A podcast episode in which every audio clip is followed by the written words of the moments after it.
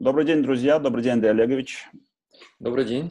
Мы сегодня продолжаем нашу Одиссею культурную в поисках смыслов. И напомню, чем мы здесь занимаемся. Мы здесь э, с Андреем Олеговичем совершаем ревизию истории э, в рамках новых исторических фактов, но не для того, чтобы э, просто представить им эти факты, а для того, чтобы провести некоторую смысловую интерпретацию и попытаться понять, чем люди жили, какими концепциями, какими смыслами в те или иные времена. Мы уже побывали таким образом в эпохе Верхнего Палеолита и посмотрели с вами и обсудили живопись пещерную, а также то, чем жили э, люди позднего каменного века. А потом мы перенеслись э, в раннюю Месопотамию, на север, в Турцию, в Анатолию, и рассмотрели, как образовались первые храмы и как люди перешли к оседлости. Сегодня мы с Андреем Олеговичем посещаем недалеко, впрочем, отдалившись от той зоны, где мы были в прошлый раз, Месопотамию. А, Месопотамия, потому что это действительно колыбель цивилизации, а, вот, и я считаю, ее рассмотреть необходимым. Сейчас включу презентацию. Я бы еще добавил несколько слов Конечно. А, к тому, что сказал Владимир. Действительно, мы подходим к истории в античном значении, как учительницы жизни. Это звучит высокопарно. А если более современно, то я все более убеждаюсь, что именно изучение истории учит мышлению наилучшим образом. Мы учимся соединять очень многие а, части, элементы в некую единую картину. И мы нарисовали вам эту картину от первых сообществ, среди которых произошла революция мышления, революция творческая, мы говорили о рождении креативности. И ядром была магия, ядром были религиозные веры. Потом мы сделали второй шаг, мы посмотрели, что такие сооружения, как Гёбекли ТП, показывают, как еще первые собиратели и охотники строят большие культовые сооружения, которые объединяют их большое сообщество. И мы сделали третий шаг. Мы показали, что из этих объединений, из этих идей, скажем, или центральных идей, рождается первая модель жизни человечества. Это модель городская жизнь или цивилизация. И мы закончили на том, как цивилизация делает первые шаги, сосредоточились на городе. Для Месопотамии рай – это город. И первая цивилизация была сетью городов. И именно эта модель действует до сих пор. Поэтому мы с вами отследили истоки цивилизации. Сегодня мы хотели бы уточнить и показать, как эта модель, сеть городов в Месопотамии существовала и что она дала человечеству. Да, и мы как остановились в уроке, и так мы из этого урока далеко с вами и не пойдем. А, мы рассмотрим сегодня такие темы, как рождение письма, а, появление государственности городской культуры, а также эпос о Гильгамеше, как первый эпос и миф, который был записан и является одним из самых древних. А, для того, чтобы сделать некоторую связь, может быть, э, немного эзотерическую, немного мистическую с прошлой, э, с прошлой нашей встречи, я здесь э, показал а, изображения шумерских богов. И хотела бы здесь заметить, что у шумеров была легенда о том, что была некогда священная гора, которая называлась Дулькук или Дуку. И на этой горе боги а, научили человека выращивать пшеницу и научили как, и научили, как э, обходиться домашним скотом.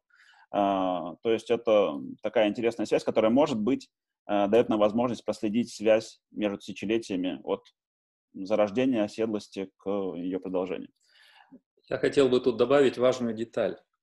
А, с позиции исследования религий мировых наиболее авторитетные, продвинутые авторы, такие как Белла или Асман и ряд других исследователей – говорят, что здесь впервые мы переходим от племенной религии или магии к архаической религии. Что такое архаическая религия?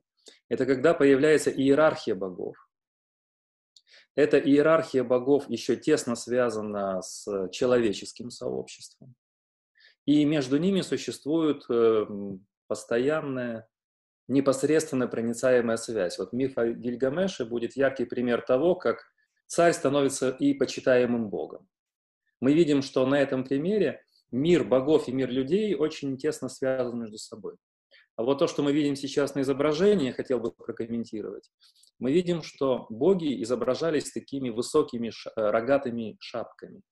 Эти изображения примерно возникают в третьем, середине третьего тысячелетия, возможно, раньше. Но именно здесь мы видим а, парадигму или модель будущего. Например, традиция изображать Моисея с рогами. Скорее, это изображение сияния или какой-то особой божественной силы. Более того, второе сравнение. Шапка или головной убор епископа католической церкви, он строится по этому же принципу. Поэтому как модель становится, гора становится моделью до наших дней, точно так же и многие атрибуты священного, например, эти священные головные уборы первых богов, скажем, месопотамских, шумерских, они становятся моделью или парадигмой для э, сакральных одеяний на многие-многие годы вперед. Если вы видите в храме католического епископа в таком одеянии, скажем, торжественном, то вы найдете прямую параллель вот с этими барельефами древними. Да, я бы еще хотел бы добавить одну интересную деталь, что сама концепция религия, оно не было известно человечеству очень долго, то есть не было отдельной концепции религии как таковой. А религия была настолько имплицирована, настолько встроена в жизнь, что если спросить у человека, какое у вас вероисповедание или какая у вас здесь религия, вас бы очень долго не поняли. Это можно сравнить э, с тем, как если бы э, завтра кушать стало бы, перестало быть необходимым э, из-за того, что такие технические новшества появились, и мы могли бы не есть. И у нас поглощение пищи как, как какой-то процесс стало бы отдельным совершенно концептуальным явлением. Мы говорили, вы поглощаете пищу или не поглощаете? Если поглощаете, то как? Вот, на, на, настолько религия была э, встроена в общество, что отделять ее не представлялось ни у кого, не было такой идеи даже отделения.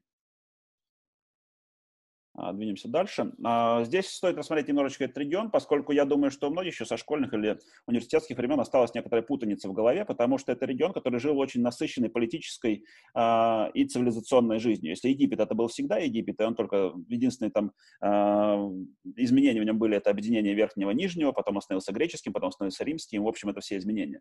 То регион Месопотамии, а Месопотамия это по-гречески значит междуречье, которое располагается между реками Тигр и Ефрат, Месопотамия всегда развивалась, э, росла, видоизменялась, а, изменялись э, империи, изменялись языки, изменялись э, культуры. И вот здесь мы видим, что на левом слайде самая древняя земля, которая там была, самой древней народностью, которая там жила, это шумеры. Это очень загадочная нация, которую мы не знаем до сих пор. Когда я говорю мы, я говорю мы как человечество, которое изучает свою историю. Мы не знаем до сих пор, откуда они пришли. А, этому не осталось свидетельств. Мы не знаем э, до сих пор, как, э, кто их родственники, поскольку их язык э, до сих пор нет э, других аналогов этого языка, нет э, принадлежности этого языка какой-то из семей. Э, возможно, это дело ближайшего будущего, э, нахождение этих аналогов, потому что сейчас мы начали активно использовать искусственный интеллект и э, высокие технологии для этого, но пока не определили. Это, впрочем, не повод для того, чтобы тут же кидаться в мистику и говорить, что это значит, что они пришли со звезд. А, и поэтому они такие не похожие на всех, это вовсе не повод, это просто дело времени. Так вот, шумеры самые древние. Да, но здесь еще э, интересно тогда, интересная деталь. Действительно, здесь разрыв в истории. Разрыв между тем, что мы с вами проговаривали до этого. И как древним мудрецам Греции приписывали все изобретения, так удивительным образом э, шумерам приписывают изобретение главных инноваций человечества. Язык, гончарный круг, колесо, письменность имеется в виду письменность, я имел в виду. А, и действительно, мы не знаем, откуда они пришли, мы не знаем, как они сформировались. И вряд ли все эти изобретения можно прямо отнести к шумерам. Это некая, скорее, историческая традиция приписывать им все эти первые изобретения цивилизации. И если у нас потом будут линии преемственности, у нас, у человечества, у историков, у мыслящих людей, то как раз Шумеры — это первая такая точка, большой бум, как мы говорили, когда смотрели один фильм. То есть вот внезапно возникла нек, некий народ, который изобрел все самое главное. Письменность, колесо, гончарный круг, а, городскую цивилизацию и прочие вещи. Да, и мы сегодня, по сути, живем в шумерском мире, и мы сегодня это попробуем доказать. А, так вот, чтобы у вас не было путаницы, сначала там были шумеры, а, потом появилась Акадская империя, которая зелененьким отмечена, а еще попозже Ассирия, и еще попозже Вавилон, который был сначала старый Вавилон, потом новый Вавилон, и уже совсем там поздно появилась Персия, в которой вторгался Александр Македонский. То есть это все на самом деле одно и то же место. Если у вас э, где-то в голове было такое размещение этих стран каких-то, как каких-то пограничных друг с другом, то нет, это все одно и то же место, и началось все вот с самого южного региона, справа это видно, с самого южного региона, с дельты Э, реки Тигр и Ефрат, там, где они впадают в Персидский залив. По сути, те города первые, которые там были, это города на болотах. Это города, которые занимали какой-то болотистый остров. И перемещение между ними производилось скорее не по дорогам, а на лодках. Если какой-то царь навещал другого царя, то он брал царственную лодку и плыл в этой лодке э, по э, каналу в другой город. Э, более того... Это некая большая Венеция, скажем, такой метафора большой Венеции, да, когда да, все да. передвигаются по воде. Да, это, это именно была, это, это историческая Венеция, именно так. А здесь также давайте рассмотрим, почему речные цивилизации, почему именно реки. Мы видим, что все крупнейшие цивилизации, они в принципе зародились на реках.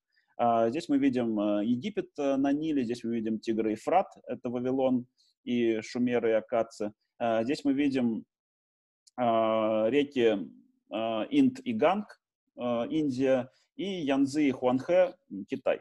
То есть реки это были первым как способом перемещения, так и первым, пер, первым кормильцем таким народов, потому что реки это были не просто реки, а реки разливные, то разливались, меняли свои, э, меняли, меняли свое русло, петляли и таким образом делали эту почву плодородной, а также снабжали ее водой. Э, вот, это говорит, что не зря между Тигром и Ефратом именно родилась первая цивилизация, поскольку они были на реках. И до сих пор еще реки обладают определенным сакральным таким э, смыслом. Для каждой страны есть какая-то своя особая священная река. Вот, скажем, для Украины Днепр, для Германии это Рейн, э, для э, России это Волга. Э, и везде есть такой особый... Для Польши это Висла, которая да. прославлена в стихотворениях, в поэмах и так далее. А это Дунай для Южной Европы. Да. А, вот, это и, и восточный. А, то есть э, у нас всегда такой некоторый а, пиетет, внутреннее уважение к рекам, поскольку это действительно нечто, с чем... Мы, мы, по сути, с вами э, народ городов, и мы речной народ.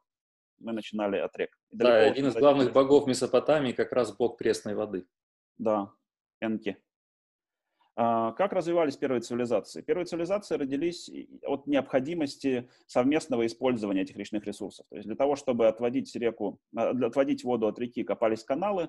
А, для того, чтобы эти каналы копать, нужна была, во-первых, э, собранная рабочая сила, какая-то административный ресурс. И также нужно было следить за тем, чтобы сверху, выше по течению не отводили слишком много воды, чтобы хватало нижним. И вот мы видим необходимость появления первой, первой администрации, первых э, администраторов и таким образом какой-то централизованной власти, которая потом и привела к созданию городов. Здесь мы видим первые деревни. Более того, чтобы вы понимали, здесь на левом рисунке это хорошо видно, а, между Тигром и Ефратом, так как это разливная долина, алювиальная так называемая, а, на ней практически нет холмов. А, максимальная высота там это деревья, которые могут быть там 20 метров пальмы, и камыш или тростник, который до 6 метров достигает. И это значит, что там очень хорошо видны города и очень хорошо видны те самые зигураты. То есть зигурат это не только э, город, градообразующая точка в городе, но это еще и э, подня, поднявшись на зигурат, ты можешь видеть остальные города.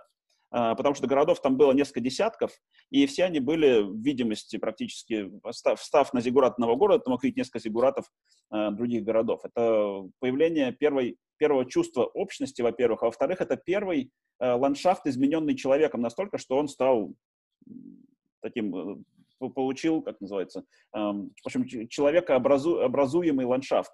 Не горы стали заметным каким-то, отлич, заметной отличительной чертой, а зигураты и города.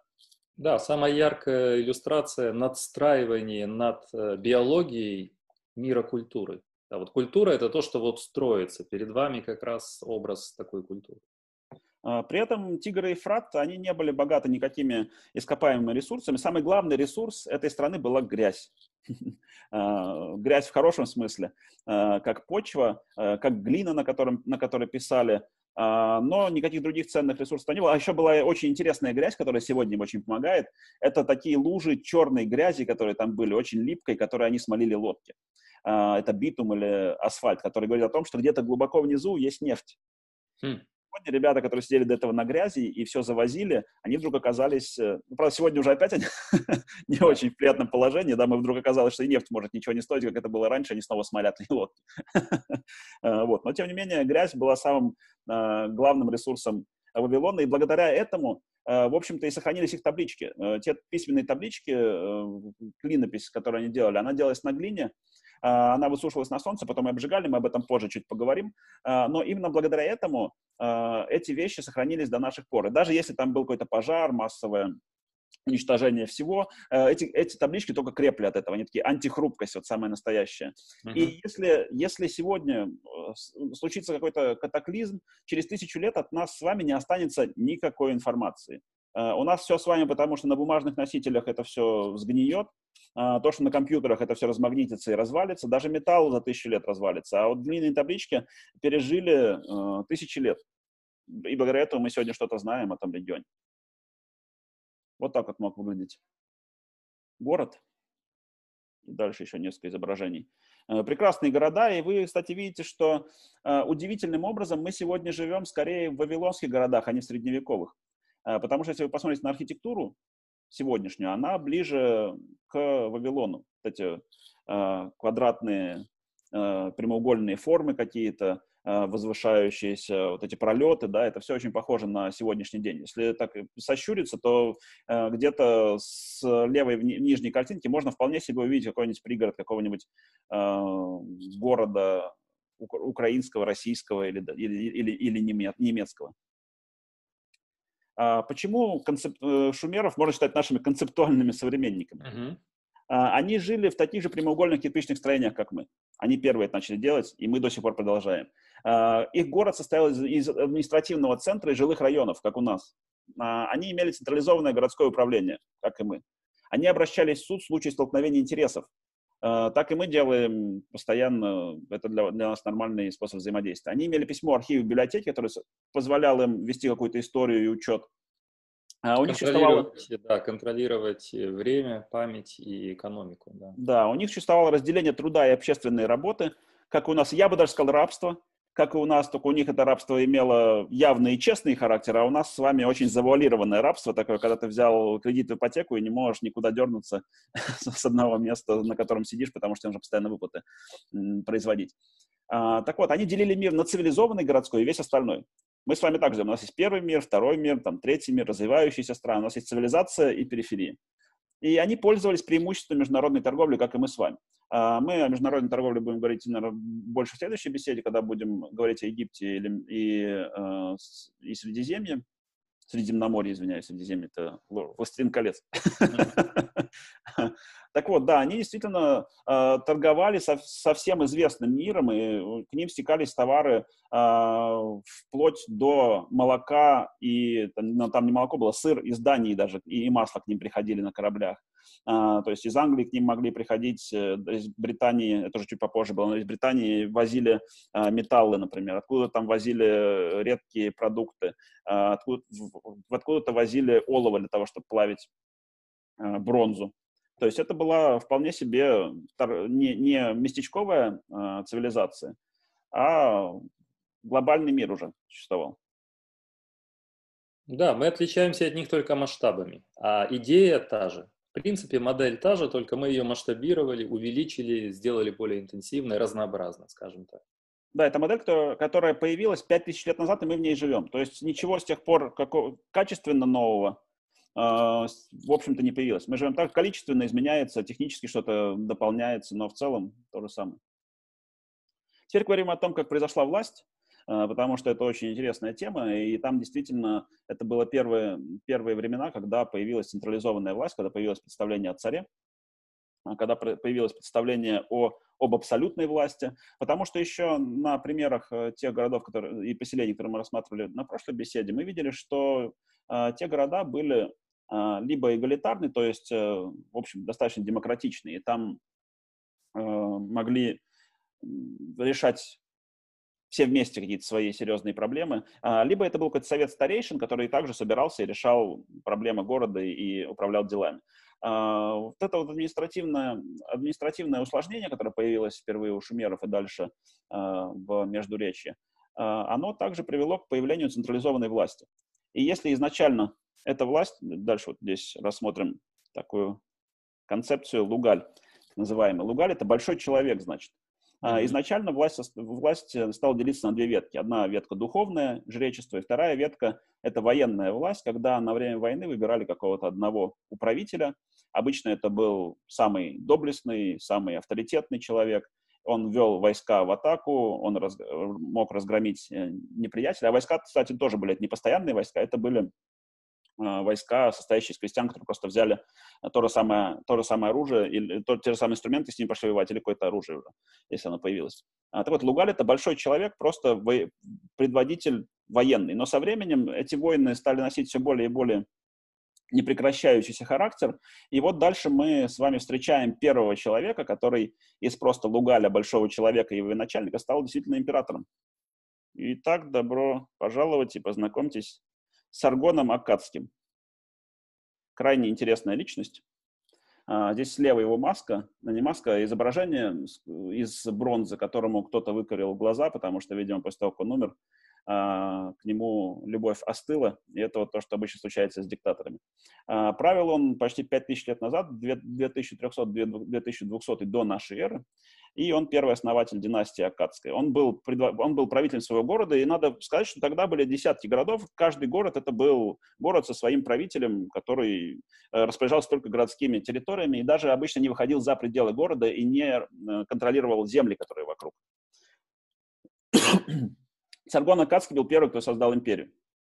А, посмотрим, в чем он был первооткрывателем и почему мы до сих пор живем в мире, где его идеи здравствуют и очень даже себя неплохо чувствуют.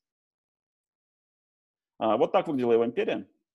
Обратите внимание, из э, маленького города, которым он правил в начале, он создал целую империю, где создал э, новый город, э, столицу, которая называлась Агада или Акад и этот город простирался от моря до моря. И таким образом он впервые ввел концепцию омыть оружие в двух морях, или империя от моря до моря, или империя от океана до океана. Это была первая империя от моря до моря.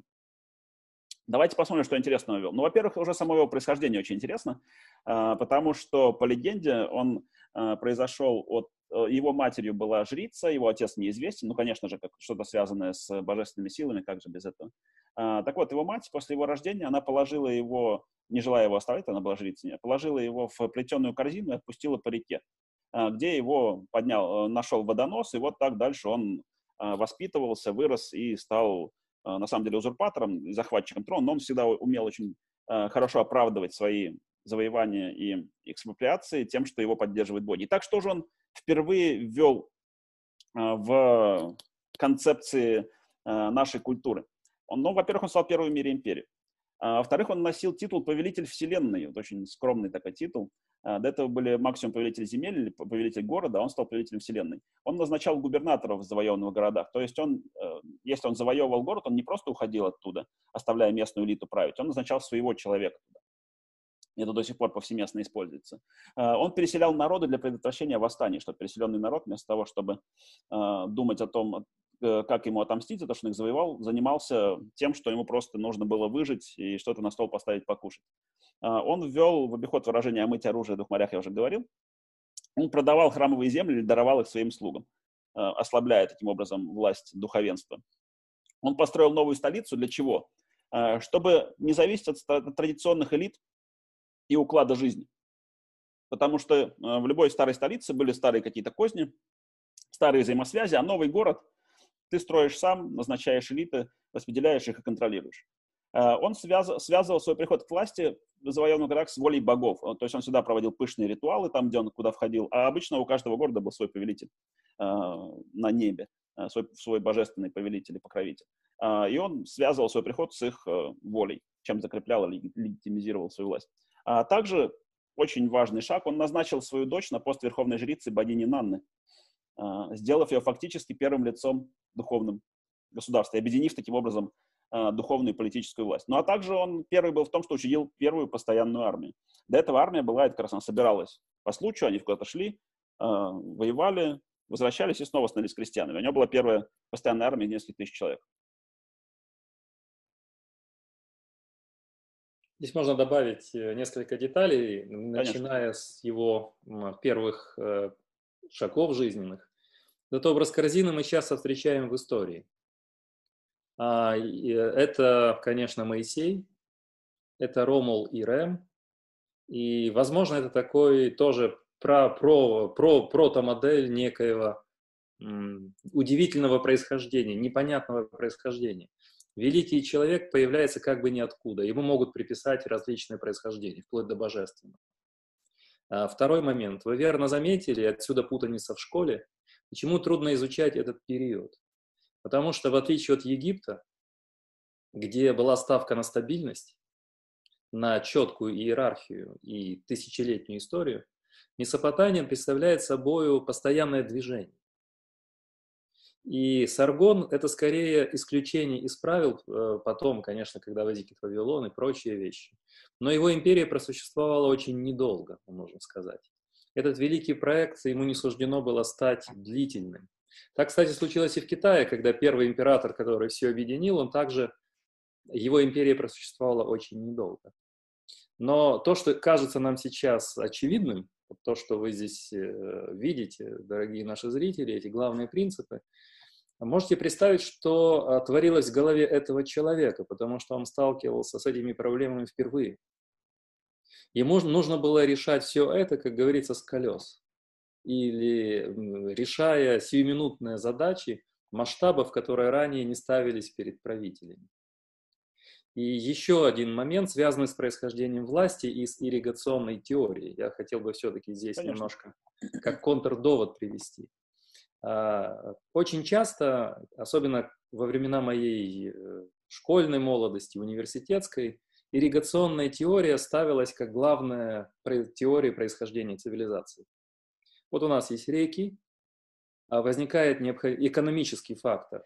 Их нужно контролировать, возникают дамбы, возникает орошение, то есть ирригационная система, и эту систему использует какой-то мощный владыка или какая-то группа элитарная. Отсюда создавалась экономическая теория происхождения государства. Ирригация, то есть экономика, контроль над экономикой, и власть – это то, что контролирует экономику. Фактически власть понималась, ее происхождение, как некая силовая, э, некий силовой центр контроля большой экономической ирригационной системы. Но в случае Месопотамии мы имеем немножко другое, э, также другую, другую гипотезу, поскольку в одном из древних мифов говорится о том, что мир был создан, исходя, и вначале был создан храм. А мы об этом с Владимиром говорили в предыдущей программе. И здесь очень сложно э, считать ирригационную теорию теорией происхождения. Все-таки для этого уже должна была быть большая общность, объединенная некой общей идеей. Эта общая идея материализовалась в храме, и первые представители власти были скорее священники царей или священники военно... священники царей, их так называют. А поскольку э, войн было не так много, верно Владимир это заметил, они возникли позже, то, скорее всего, с возникновением и учащением военных конфликтов возникла потребность в отдельном центре власти, который должен был быть военным и светским. Это, по сути, генералитет, который захватили власть.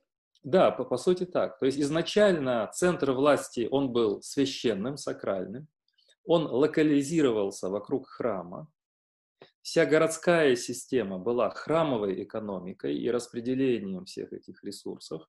И только с возникновением, учащением конфликтов военных постепенно светская и церковная, церковная, извините, сакральная священная власть разделяются. Что архитектурно проявляется как возникновение дворцов. Да, ведь храм, ведь храм изначально это был э, дворец Бога над городом. То есть это был да. не храм как э, место Э, служения, а храм как место жительства того Бога, который покровительствует городу.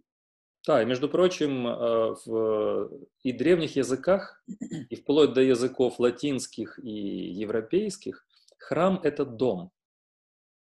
И все главные соборы готические тоже называются домами. А в католичестве многие монастыри большие тоже называются домами. И поэтому, когда мы употребляем термин «храмовая экономика», нам кажется это немножко но таким вычурным словосочетанием. Но для них, в их сознании, как и в сознании потом многих-многих других цивилизаций, храм это является, собственно, домом в первичном значении слова. Это дом богов. А возле этого дома строится все хозяйство, вся экономика. И при этом доме живут священники, люди, которые исполняют, там, ремесленники, и люди, которые исполняют различные функции. Это такой протодом. Итак, начало цивилизации – это храм, возникновение мира – это храм. Вокруг храма выстраивается вся эта система. И только постепенно светская власть, военная власть выделяется как самостоятельная. Это несколько необычно для нас. Да, и более того, если будем говорить о Саргоне Акадском, он не был таким хитрецом, который приходил куда-то и тут же объявлял, что это воля Бога, что он сюда пришел. Он, вероятно, был истинно верующим человеком, а, который действительно считал, что его рукой э, руководят боги, и он исполняет волю богов. То есть он сам был, по сути, жрецом, исполняющим волю богов, э, наместником на земле. Да, то есть частью какой-то большей силы. Он был э, олицетворением и э, реализатором некой большей силы, конечно. Да, здесь немножечко нам нужно развенчать власть как один из первичных драйверов вообще человечества, который, э, возвели в э, таковое звание постмодернисты 20 века в основном, ну, вслед за своими, предшеств... своими, своими предтечами из 19 века. Э, мы видим, что власть здесь вторична. Первично какая-то идея и миф, а власть уже просто берется или узурпируется для того, чтобы этот э, миф или идею реализовывать. Это мое глубокое убеждение. Я считаю, что власть – это не самоцель никогда. Да, тут понятно, что сразу приходит на ум, как банальность, э, то, что внушил Ницше многим поколениям европейцев 20 века, а как движущий мотив, некая воля к власти, стремление к власти. Но мне кажется, что это для людей того времени, как и вообще предыдущих времен, показалось бы идеей абсурдной. Власть ради власти, мне кажется, для них не имела никакого смысла, потому что власть ради власти не существует, это нечто нереальное. Э, если мы говорим, что нужно управлять людьми и подавлять их, то это не сознание Саргона, не сознание египетских фараонов или римских императоров. Власть всегда для чего-то, и она является олицетворением чего-то другого, какой-то идеи, каких-то представлений. Это такая классическая подмена, которую сейчас мы наблюдаем в капиталистическом обществе, когда э, ставят деньги или средства как самоцель, э, забывая, что средства даже в самом произношении этого слова, в самом его э, изначальном смысле средства – это средство для достижения чего-то. Таким образом, деньги, денежные знаки самоцелью не являются, безусловно. Очень глубокое замечание, Владимир. Э, я хочу, чтобы хотя бы несколько секунд мы остановили внимание наших слушателей на этом. Вот посмотрите. Э, да, кстати, еще заметил Маркс. Э, в каком-то смысле здесь он открыл некую тайну.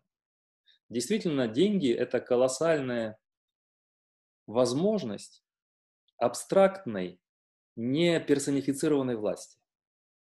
Если раньше власть всегда была связана с богами или с некими конкретными идеями, то деньги впервые в истории человечества, когда они в XIX веке в промышленной революции вышли на сцену, представляют собой абстрактный, безликий и морально нейтральный источник власти. Вот что главное.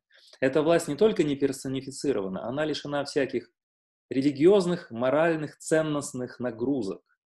Отсюда опасность вот этого представления власти, поскольку существует соблазн приходить к ней любой ценой, помимо каких-то моральных, э, э, не знаю, э, эпистемологических, то есть связанных со знаниями, с мудростью, с добродетелями путем. Мы до сих пор в ловушке вот этого абстрактного представления власти. А теперь давайте рассмотрим, что же стало необходимым инструментом обеспечения этой самой а, власти и а, не только власти непосредственной, власти идей на больших пространствах, потому что эти идеи как нужно было передавать, а устный язык, он все-таки имеет свои ограничения, языки, они меняются от места к месту, и поэтому мы видим, что рано или поздно человечество пришло к необходимости каким-то образом свой язык фиксировать и передавать на дальние расстояния без, без посредничества человека. А, и мы здесь переходим к теме происхождения письменности, а, вот, о которой мы сейчас поговорим на примере трех мифов, которые обычно даются а, вместе с происхождением письменности, которые сейчас уже считаются не то чтобы мифом, но такими не совсем точными и верными формулировками. Так, три мифа о происхождении письменности, в чем они заключаются. Первый миф говорит о том, что письменность эволюционировала от глиняных жетонов и печати. Это связано с тем, что это в Месопотамии было. Мы сейчас чуть позднее рассмотрим, почему это не так или не совсем точно. А второй миф связан с тем, что письменность была изобретена единожды только, и затем распространилась из одного источника, и все остальные стали ее или эту концепцию перенимать э, у себя каким-то образом видоизменяя. И, наконец, э, третий миф или неточность, э, что письменность была изобретена исключительно в торговых и учетных целях, а потом стала использоваться и в других сферах человеческой жизни. Итак, первый миф о том, что письменность произошла от жетонов или печатей, а, действительно, это так связано, точнее, были такие жетоны и печати, которые предшествовали письменности в регионе Месопотамии, а, жетоны, что такое жетоны? Жетон – это когда тебе нужно было передать какой-то товар от одного человека к другому, ты его мог сопроводить э, этим жетоном, на котором отмечалось количество этого товара или там количество овец, которые он с собой берет, или запросить определенное количество, чтобы не надеяться на человека. Например, он пришел с деньгами и принес там набор жетонов, как вы ходите в магазин со списком, огурцы, горошек, колбаса. Вот так он мог прийти через дальнее расстояние, передать какое-то послание, э, которое показывало, сколько отослать продуктов назад. Вот так выглядят эти жетоны. А, и это было, по сути, такой первый символ перемещающийся товара или какой-то ценности, который можно было а, передать. Помимо, помимо таких жетонов, а, потом они еще усовершенствовались, и э, впервые появились так называемые конверты для этих жетонов. Что такое конверт для этих жетонов? Конверт для этих жетонов — это такая глиняная, э, глиняная шар или лепешка, э, на котором ставились отпечатки этих жетонов, а также куда носилась печать отправителя. А печати были очень сложные, мы сейчас их рассмотрим в следующем слайде. Э, вот, то есть э, человек не только, или там купец какой-то, не только он перемещался с этими жетонами с товаром, соответствующим этим жетонам, но также была и проверочная, э, вот такой проверочный конверт, куда нужно было приставить эти жетоны, которые у тебя есть, чтобы убедиться, что ты соответствует количество жетонов количеству этого товара. Очень интересное хитроумное изобретение. А, по поводу печати, по поводу... Такой штрих-код, э, да, штрих-код того времени.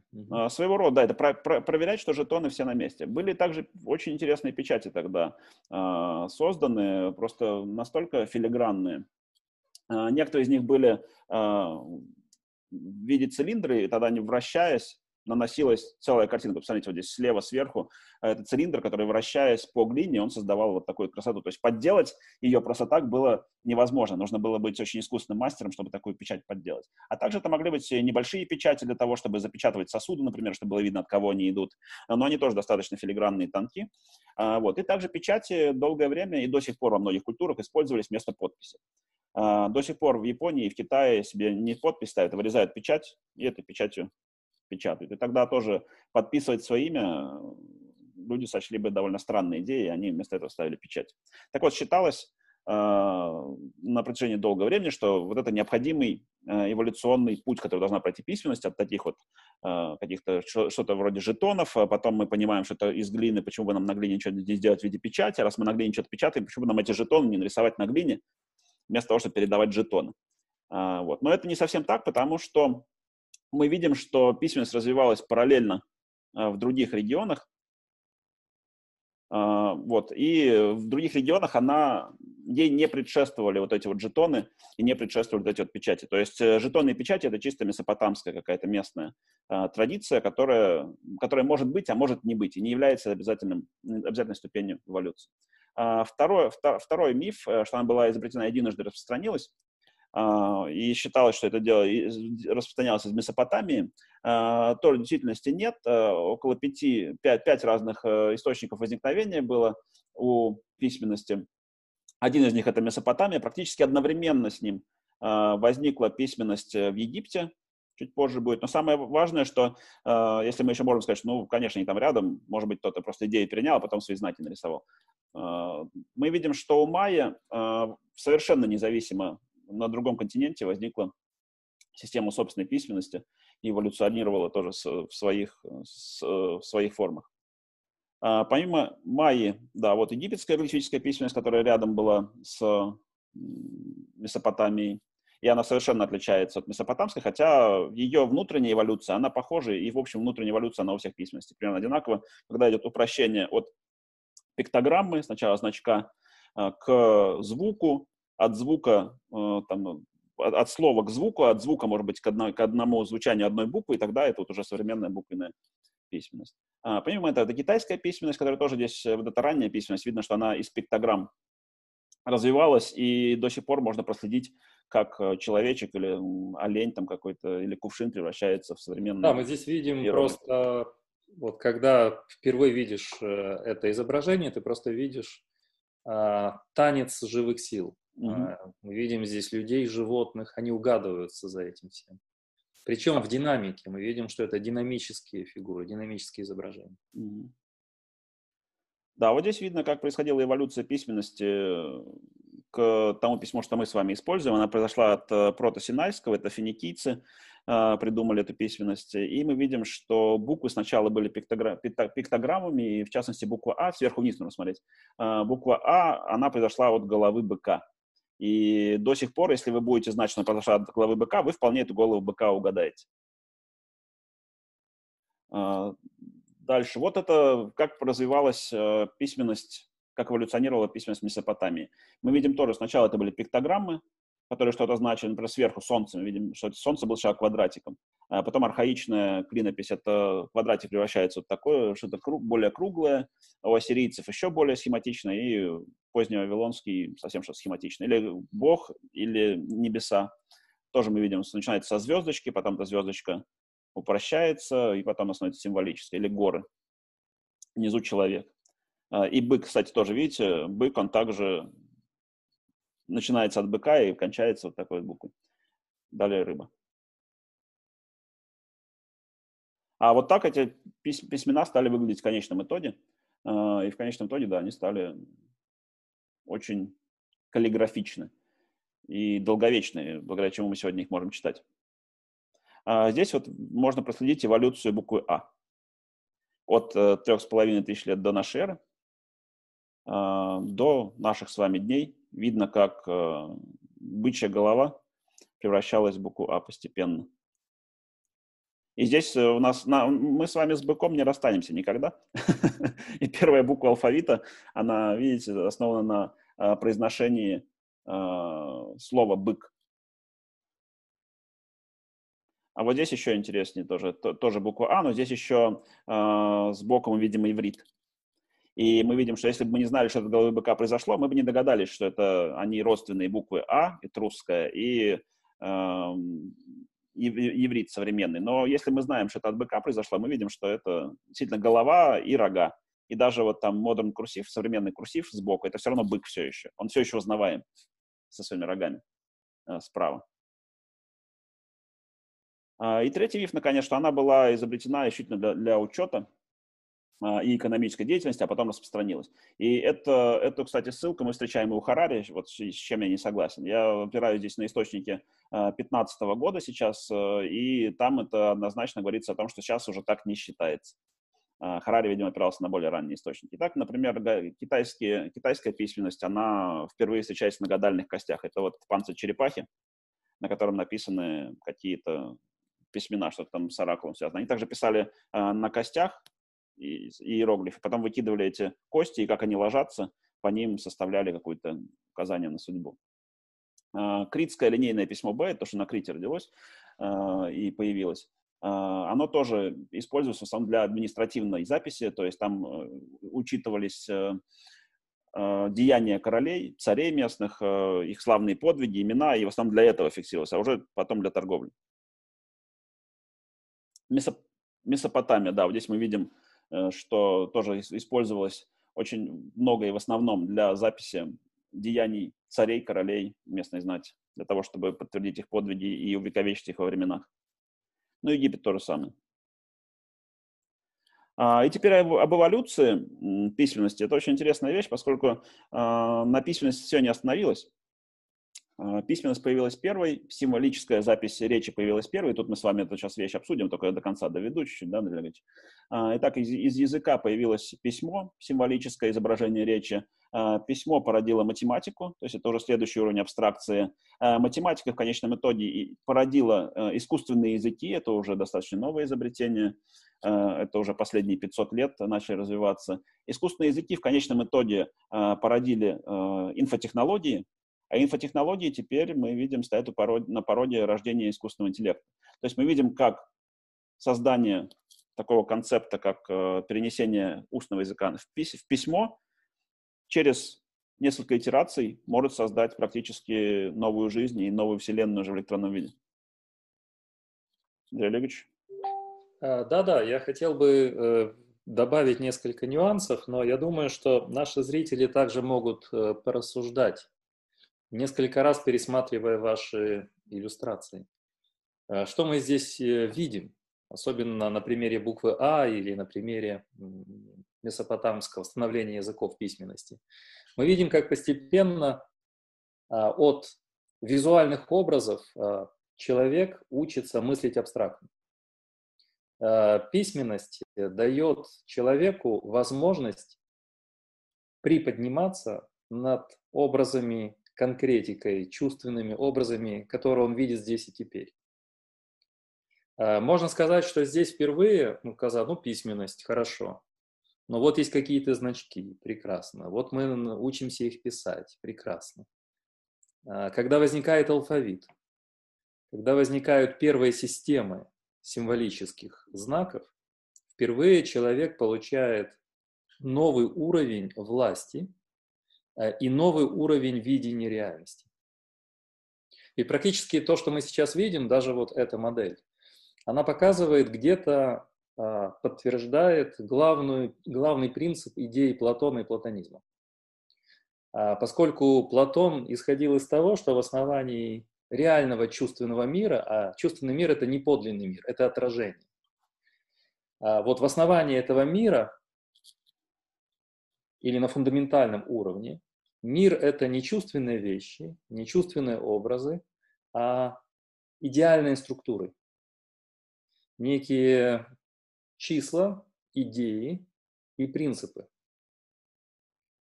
И чем больше мы хотим познать мир, тем дальше мы должны отступать от конкретных здесь и теперь образов, потому что наше воображение ограничено.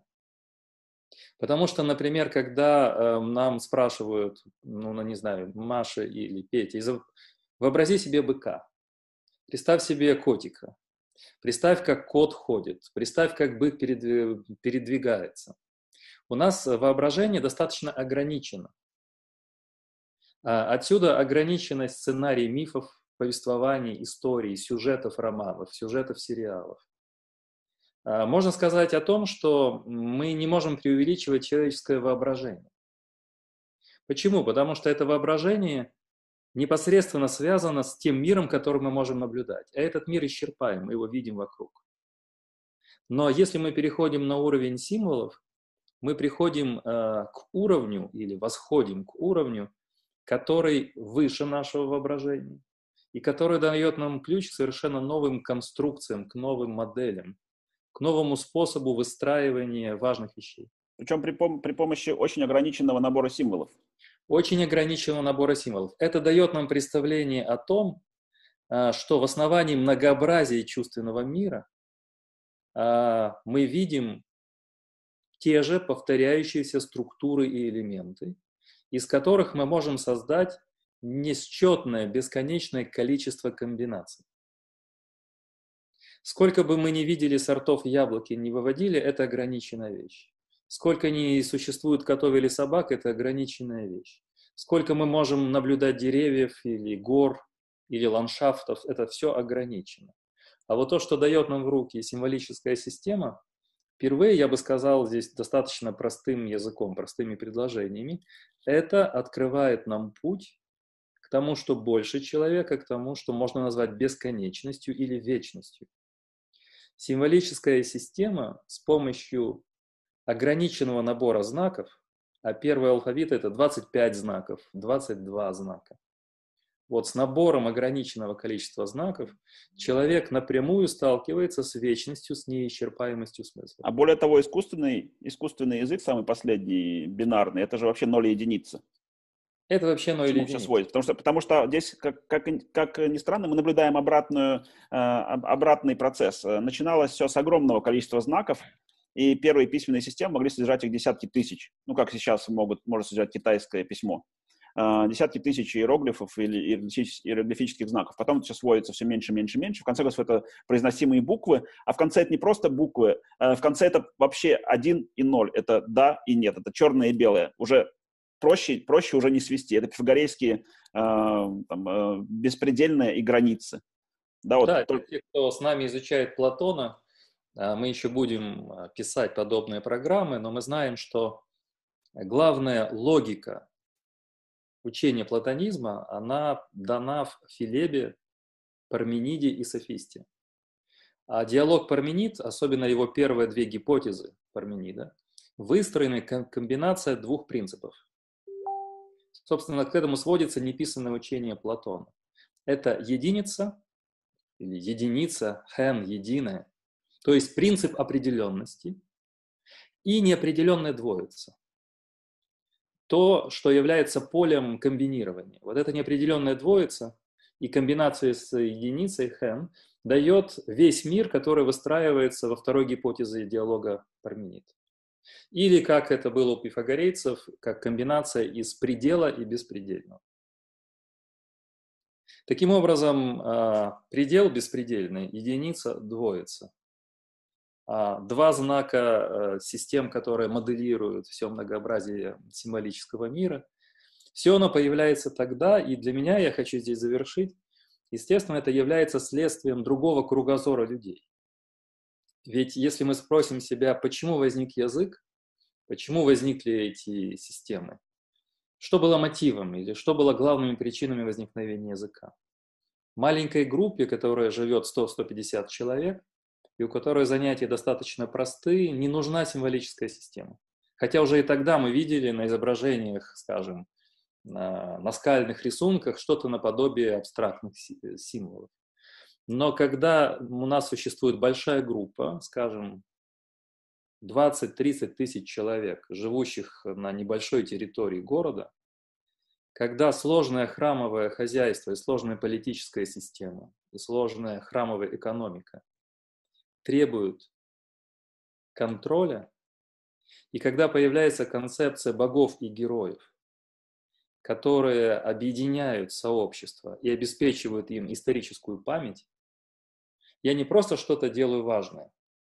Я создаю мир, в котором мои деяния должны отражаться через тысячелетия. Фактически вот эта идея вечности снова здесь э, возникает. То, что я делаю с помощью письменности, узнают после меня многие-многие поколения людей. Это, кстати, дисгармонирует с миром современного человека. Современному обывателю все равно, что будет там после него и как отразятся его дела на следующих э, шагах истории человека. Потому что он букашка. А потом, да, он живет своим миром, он ходит в супермаркет, он, не знаю, смотрит сериал, он не знает, что там делает, занимается чепухой, а люди того времени, подчеркиваю, это четыре тысячелетия, третье тысячелетие до нашей эры, вот те большие люди, о которых вы только что говорили, они были озабочены тем, чтобы вписать в себя в мир богов, и с другой стороны, чтобы то, что они делают, стало частью чего-то длительного и, в принципе, вечного. Письменность – это был ключ к тому, чтобы деяние смертного человека вписать в круг бессмертных событий. Это, мне кажется, очень важный поворот ментальный, очень важное изменение взгляда человека на самого себя и на свои действия, да, и на то, что он делает. Да, при этом письменность не была самоцелью, то есть не было целью сделать всех грамотными и научить письму. Мы сейчас дальше, чтобы немного отвлечься, давайте рассмотрим, каков был мир писца Месопотамии, потому что мы все-таки с вами Месопотамия сегодня. А, вот, как это выглядело? Вот эта школа писцов, что должен был уметь делать писец? А, у него было довольно много а, необходимо, а, необходимо к изучению занятий. Он должен был знать, где взять глину. uh Он должен был научиться эту мину, э, глину правильно подготовить. Он должен был научиться сделать эту глину э, такой, чтобы она была нужной консистенции, чтобы на ней было, чтобы она была все еще мягкая, чтобы писать, но не слишком мягкая, чтобы это письмо расплывалось. Он должен был писать довольно быстро, Э, должен был знать огромное количество знаков. И, в общем-то, в то время царь, например, то же самое, о котором мы говорили, он мог быть неграмотным.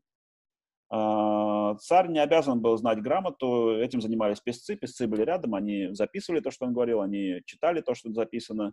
А, так что письмо было, не было такой прямо повальной грамотности. Здесь видно, как это производилось. А, это письмо, табличка, она либо клалась на какую-то гладкую поверхность, э, либо держалась в руке. А когда держалась в руке, это прям как мы сегодня с телефоном, да, вот, в общем, опять ничего нового. Да-да. И при помощи вот такого вот стилета, а, при помощи стилуса, при помощи вот этого пера наносились знаки. Это тростник, заостренная тростниковая палочка. Да. А глина и тростник. Mm-hmm. И, кстати, я тут добавлю, что Мы же говорим о экологической системе, и да. вот те системы письменности, которых мы сказали, египетская и месопотамская, они были связаны с теми э, материалами, которые были в распоряжении. Это глина, э, это папирус, так, ну, естественно, это камни, это дерево и это кость. И с этим связаны также и способы предметы писания. Вот сейчас я хочу, чтобы вы завершили, а я процитирую фрагмент, который дошел до нас по поводу вот той школы месопотамской или в Шумерах, как они учились, и это записи реальные школьника того времени. Давайте, который... конечно, процитируйте. Я верну сейчас иллюстрацию, нас эта школа изображена, а дальше мы уже перейдем к библиотеке Ашурбанипала, и там дальше Гильгамеш. А, учителей э, школы, этих, древняя школа, в принципе, она уже была прототипом нашей школы современной. Там были учителя, их называли отцами. Соответственно, ученики занимались детьми, а то, что мы называем сегодня помощник учителя, назывался братом, старшим братом. Таким образом, отец, старший брат, ученик. Или а сын. тут, если вы не против, сделаю небольшую отсылку еще к, к власти. Это была распространенная система обращения друг к другу. И те же самые цари в Месопотамии, у них было три уровня. У них был уровень отец, уровень mm-hmm. сын и уровень слуга. Слуга это был сын сына.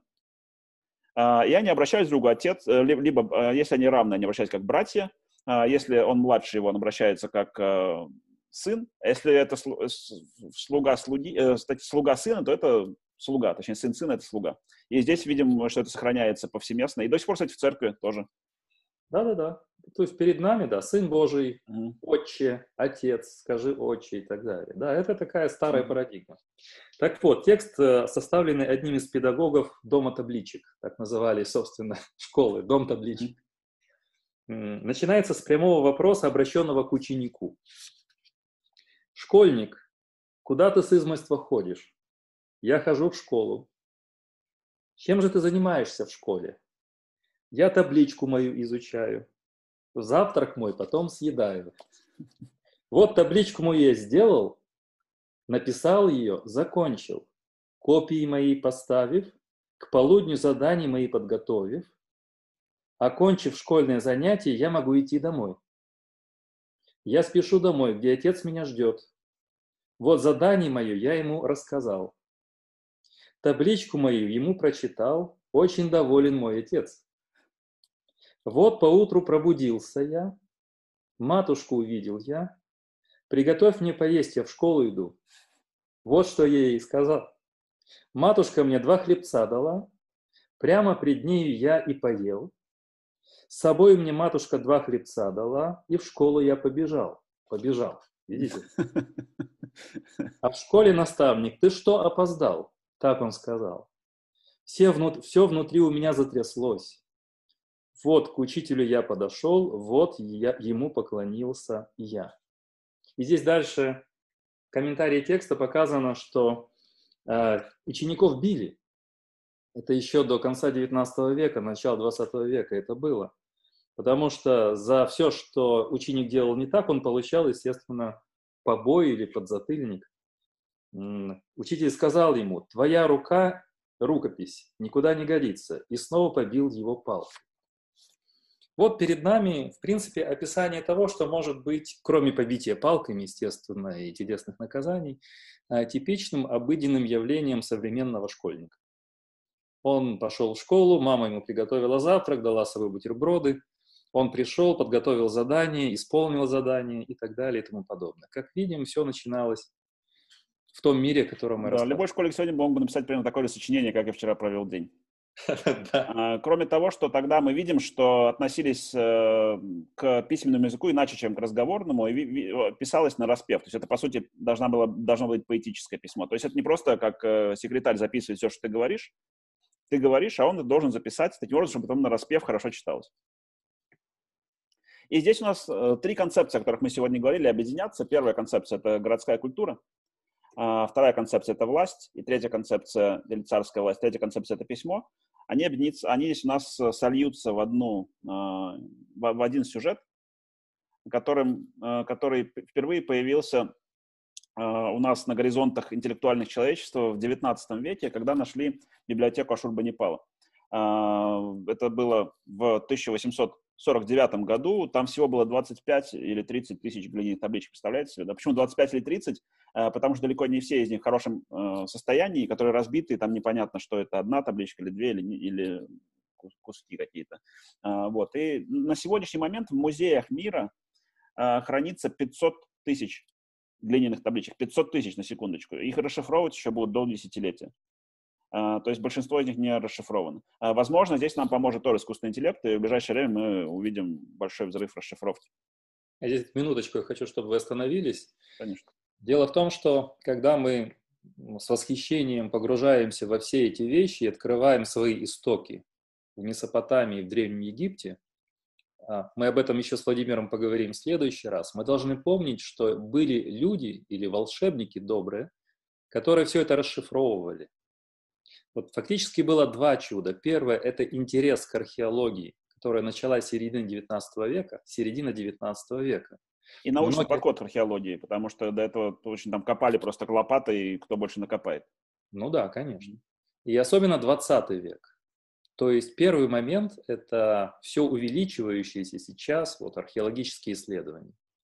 И второй момент, когда стали откапывать эти вещи, они нашли таблички, нашли папирусы, но их нужно камни, розетский камень, о нем мы поговорим в следующий раз.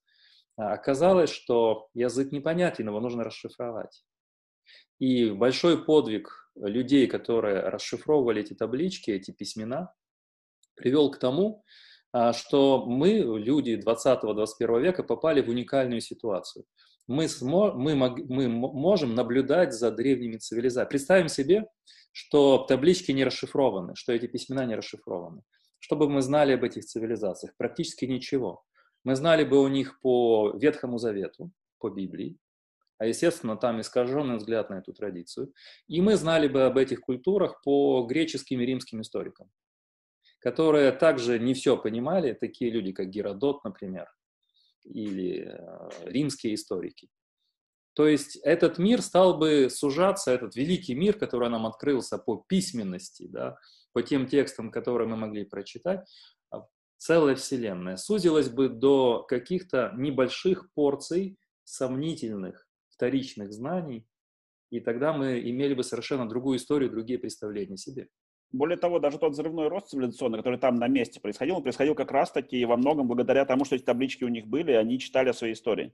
Они надстраивали свою историю, стоя на плечах у предыдущих поколений. Не каждый раз заново начинать, изобретать и так далее. То есть это и для них было серьезным подспорьем, а для нас сегодня тоже. И, кстати, сегодня очень серьезно многие ученые озабочены тем, чтобы подумать, как сохранить сегодняшнее наследие, какой носитель, на каких носителях мы могли бы сохранить сегодняшнее наследие на протяжении десятков тысяч лет. Мы сегодня все с радостью, с огромной перенесли все свои архивы, а, фотографии, все прочее в компьютер, в интернет, но это очень все непрочно. Одна вспышка на солнце, например, может все это уничтожить. А, одна один пожар библиотеки, и мы знаем, знаем такие пожары, это Александрийский пожар, а, может уничтожить наследие тысячелетий и целой цивилизации. Ну, я бы сказал тут еще о более прозаическом примере, который я, меня волнует, я говорю много слушателям об этом. А если культура нового времени, просвещения XIX века была культура дневников и записей черновиков. И, например, когда мы восстанавливаем романы Достоевского или поэзию, например, Пушкина или каких-то других авторов, особенно там рукописи Канта или Гегеля, мы видим, как развивалась мысль, и мы, как исследователи, можем отследить все стадии формирования каких-то идей. А когда мы читаем дневники этих людей, мы также видим их внутренний мир и как э, творец, создатель, философ, поэт, ученый приходили к своим идеям. Сегодня у нас дневники не пишутся, черновиков, соответственно, также нет. Facebook не восстановишь ничего интересного. А, да, Facebook ничего не восстановишь, и авторы, когда э, автор создает текст, он его набирает на компьютере, соответственно, уничтожает плохие версии фраз, э, ненужные версии предыдущих как бы концептуальных схем, и у нас появляется только чистовик, который распечатывается, потом в виде книги, возможно, возникает, или существует в электронном виде.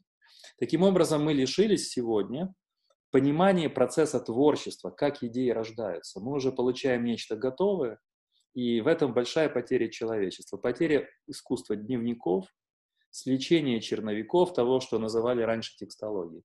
Это большая потеря для понимания мышления, понимания идей. Так вот, одной из табличек, обнаруженной там, а, была одиннадцатая таблица эпоса о Гильгамеше. А, и тогда впервые наша культура столкнулась с эпосом той культуры. Так вот э, видно, как могли выглядеть эти таблички, которые лежали например, в глиняном горшке где-то. А, вот, или это в раскопках здесь не очень понятно. Но, в общем, расшифровать их еще не так-то просто, их очень осторожно нужно извлечь. И сейчас археологи очень благодарны, если в том месте был пожар. Просто они вот радуются очень сильно, потому что пожар, же глину обжигает, она же была просто высушенная на солнце. А если она обожженная, то она становится очень прочной. Так там была обнаружена одиннадцатая табличка эпоса Гильгамеш. Сейчас мы о нем, об этом самом Гильгамеше, поговорим, что это за Гильгамеш. Записано около 2100 года до нашей эры. А, расшифровал ее Джордж Смит, э, британский ассириолог. Между прочим, самоучкой он был. Он э, работал в типографии семейной рядом с Британским музеем, и туда все время забегал посмотреть на эти таблички. И уже к э, довольно молодому возрасту, видим, что он недолго прожил совсем, 36 лет. А, он стал ведущим специалистом по этим табличкам, стал их расшифровывать, его взяли в штат, и он впервые расшифровал Гильгамеша благодаря, благодаря чему у нас появился этот великолепный эпос, который нам сегодня помогает взглянуть на то, какими, какими ценностями, какими мифами жил тогда человек. Кто такой был Гильгамеш? А, Гильгамеш это считается, что это историческая фигура, действительно, который а, жил в 27-26 веке до нашей эры. А, он был царем, и царем, который, который обрастал легендами с годами уже, он уже почил, но с годами он становился все более и более мифической, культу, э, мифической, фигурой, а, и в итоге стал, по сути, божеством. А, здесь мы видим, как э, одна личность начинает себе притягивать истории с разных мест, мест и народов, и вот родится первый эпос, который... Эпос — это всегда, по сути, собрание нескольких преданий, историй, которые нанизываются, да, конечно, да. Да, которые нанизываются на одну канву, одну ниточку одного героя, который, который по сути назначается, выбирается случайно, я уж не знаю, как это происходит, этот процесс. А, вот. И Гильгамеша есть много версий, надо сказать, есть э, тысячи табличек с Гильгамешем. Гильгамеш, он же с самых ранних времен, еще со времен шумеров, Э, этот эпос начал развиваться, а мы сегодня имеем, а времена шумеров это вот как раз после его смерти, 2100 год, а мы сегодня имеем его версии вплоть до 6 века до нашей эры, или до 7 э, вот, то есть он серьезно развивался, дополнялся, и мы посмотрим в итоге э, еще и как эволюция происходила. Вот Гильгамеш был царем Урука, очень беспокойным, надо сказать, царем, так как он тоже был не совсем человеком. Говорится, что он на, две, на, на одну треть только был человек, а на две трети бог. А, потому что его мать э, понесла от некоего духа и родила. Здесь тоже у нас есть пересечение с э, Библией, например, и с происхождением героя. А, вот. И он был очень сильным, высотой он был там несколько метров, э, значительно выше обычного человека. И это, кстати, здесь мы видим психологическое влияние власти. Нам внутренне всегда представляются властители очень большими. То есть нам кажется, если к нам подойдет президент нашей страны, то он будет ростом, ну, не знаю, полтора метра тебя выше как минимум. И, и такое столкновение с реальностью, когда властители оказываются маленькими, оно довольно смешное. Поэтому большой человек, в общем-то, да, назывался да. вождь. Так вот, Гильгамеш был тем самым большим человеком, который от того, что он был очень большим, у него было очень много силы и очень много страсти. Я немного перескажу миф, потому что мы по ходу будем его обсуждать, потому что это очень важно, чтобы понять, как, э, чем жили э, люди того времени. Он был очень сильным, очень страстным человеком. Он побивал всех своих э, подданных просто потому, что посоревноваться в силе мужчины от него бегали подальше, чтобы он, не дай бог, не зацепился там плечом и не начал драться. Женщин он претендовал на всех невест. Право первой брачной ночи он себе запросил, и, в общем, очень сильно надоедал он своим местным жителям, и те взмолились уже богам, сказали, пошли нам, пожалуйста, кого-нибудь того нашего Гильгамеша немножечко приструнил. А, и боги сжалились и создали лесного человека Энкиду. Вот у нас, если в паре Андрей Олегович Гильгамеш, то я Энкиду такой. И со, со временем, чем больше карантин длится, тем я больше превращаюсь в этого самого Энкиду, лесного человека, мохнатого, который дружил со зверями, не знал печали. Вот тут зайцы его обмахивали листьями, ему было очень хорошо э, пока какой-то охотник его не заметил. И, конечно же, охотник, он же, они же в городе живут. Гильгамеш, он городской житель. Не считается, что человек, ты только если живешь в городе. Ну, и вот охотник его заметил и сказал, ну, как-то вот мне жалко тебя, ты такой счастливый, давай ты к нам в город пойдешь. А он ни в какую. Тоже у него, кстати, рога были, то, что показывало его божественную сущность. И начали они его цивилизовать. Как они его цивилизовали, как умели. Э, прислали к нему женщину, э, э, женщину легкого поведения, жрицу из храма, и они, она его цивилизовала две недели подряд. А, после чего он вроде как немножечко был готов уже цивилизоваться, пошел а, в деревню к охотнику, где его накормили хлебом, напоили пивом, ну и тут он совершенно разомлел, и ему сказали... Ну, это тоже, да, продукты цивилизации. Посмотрите, да. первое, я тут немножко... Конечно, выставляйте. Вы сказали две трети божественного происхождения и происхождение, ну, скажем, от богини. Дело в том, что э, зигураты и храмы Месопотамии они были связаны с так называемыми священными браками.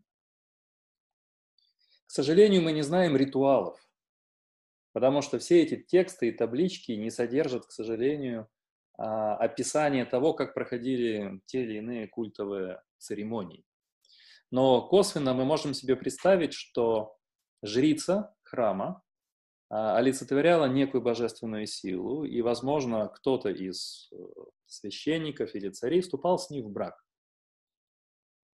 И когда мы говорим о божественном происхождении Гильгамеша, то, очевидно, его мама могла быть такой же э, храмовой жрицей, любви. И, как сказано в других текстах, mm-hmm. блудница, но это не совсем, для нас это не совсем правильное слово, блудница или женщина легкого поведения. Мы не тем смыслом наделяем, храмовая, да, потому что для них это храмовая было, проститутка. Для них это было это... священно, священно, священно действие, служение богине. Да, священное действие, совершенно верно. И в данном случае мы видим, что шаг цивилизованности Энкидон был связан именно с общением такой храмовой жрицы, или, скажем, храмовой проститутки, которая наставляла его в основных в основах цивилизации. Это может быть подано и фривольно. Путь к цивилизации лежит через общение с проституткой. А может быть подано в контексте того времени. Путь к цивилизации лежит в общении с храмовой жрицей, с, бож... с Божьим человеком, да. цивилизации того времени. Да, это она олицетворение этой цивилизации. И вот то, что она ему говорит, это может быть связано и с набором представлений религиозных, то есть ключи цивилизации, да, коды цивилизации в ее руках.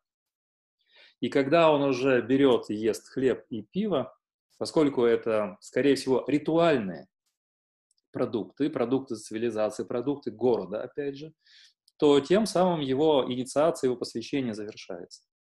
Я просто показал, что это можно читать э, по-разному. Можно читать в виде такого популярного, простоватого комикса, ну, когда человек просто с проституткой общается. А можно понимать в контексте этого времени. И, и тогда он... храмовая жрица – это именно код или ключ ко многим вещам, связанным с основой города. Да, и он нам показывает здесь э, во многих э, смыслах, что значит быть человеком тогда. Жить в городе, питаться хлебом. Это значит, что хлеб в основном был основным продуктом, и мы там знаем, что находится очень много печей, и до сих пор они такие печи, типа тандыров, в которых э, пекся этот хлеб, и мы а, еще со времен Чаталкуюка эти печи видим. А, есть хлеб, пить пиво и жить в городе. Вот что значит быть настоящим человеком тогда. Ну и общаться с прекрасными девушками. Да, в общем, и сейчас. По большому счету, если ты не слишком звезд с неба ловишь, что так и есть. Так вот, дальше это храмовая жрица любви говорит, а представляешь, у нас в городе есть такой парень, который каждую женщину себе требует. И тут тогда Энкиду воспылал праведным гневом, пошел в город, говорит, сейчас я ему на костыле. А, вот здесь, кстати, у них прекрасная картинка, как охотник подослал эту жрицу самую к Энкиду. А, вот они друга любят, цивилизация. И вот он приходит в город, говорит, где тут ваш этот Гильгамеш? Сейчас его научу, как надо правильно с женщиной обращаться. И они дрались несколько дней подряд а, по всему городу. Не знаю, за кого болели жители. Я думаю, они были в таком, в раздрае некотором. С одной стороны, хотел, чтобы научились, с другой стороны, вроде как свой. А так вот, они боролись, боролись, и в конце концов, как это у мужчин часто происходит, после того, как они выпьют пиво, после борьбы они становятся лучшими друзьями. А, также случилось и с Энкиду, и с Гильгамешем.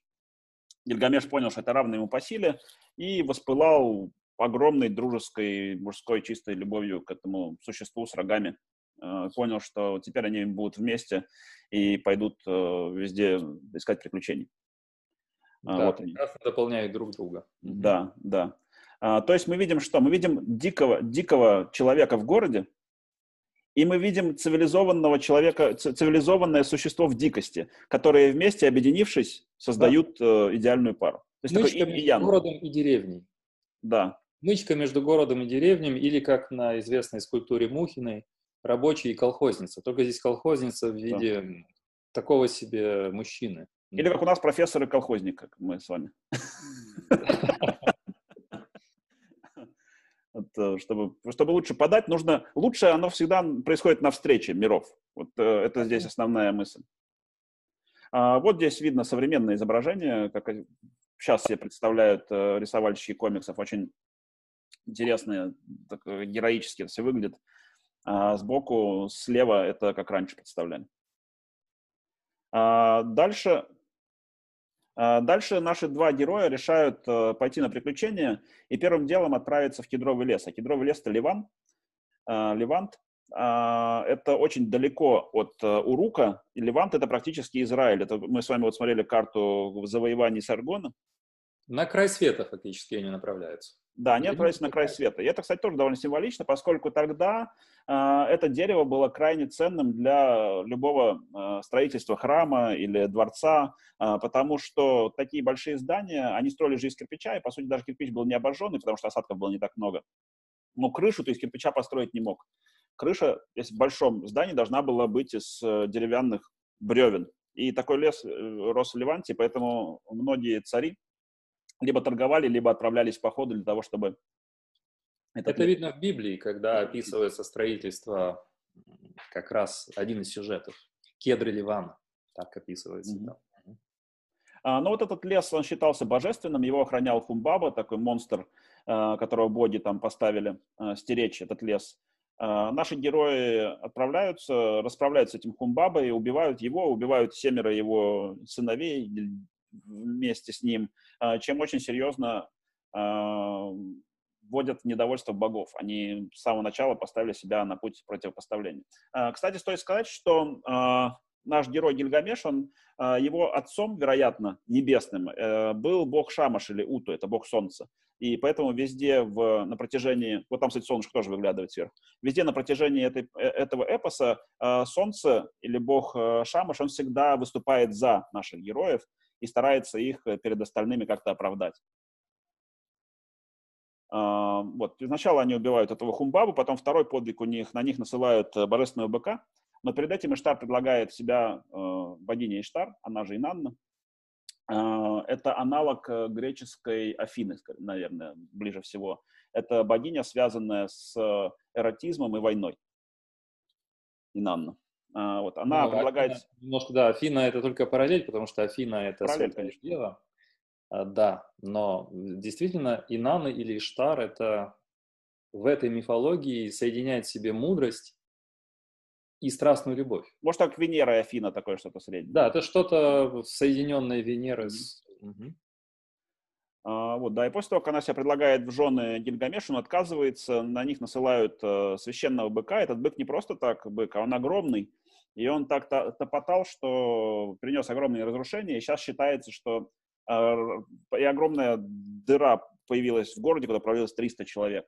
То есть сейчас считается, что, возможно, с одной стороны, может быть, этот бык был символическим изображением э, землетрясений, которые там были нередкими. А с другой стороны, мы здесь видим, что здесь э, словно бы разделываются со своим прошлым народ, да, он, потому что раньше, помните, это было почитание быка, золотой телец э, у э, евреев, бык и рога везде в изображениях Гебекли Тепы и Чаталкуюки, а здесь мы видим, что бык, бык повержен. Uh, то есть человек окончательно... Матабр, э, э, мифа о да. Тесее. Угу. Человек окончательно ставит себя перед Богом. То есть, если до этого еще, возможно, были допущения, что там животные какие-то есть, которые выше человека, и, и между Богом и человеком еще кто-то есть, то теперь человек становится окончательно сыном э, Бога по-своему. И здесь мы видим, как, э, по сути, бык меняется на Энкиду, который тоже с рогами. Они убивают этого быка, чем окончательно э, гневают, чем окончательно гневают э, богов, и они говорят, что теперь кто-то из вас один должен умереть, раз вы такие негодяи и постоянно бросаете нам вызов. и этот кто-то один будет, скорее всего, Энкиду, потому что его не жалко. Mm. Потому что все-таки Гильгамеш царь и сын э, бога солнца, а Энкиду так непонятный человек из, из степей.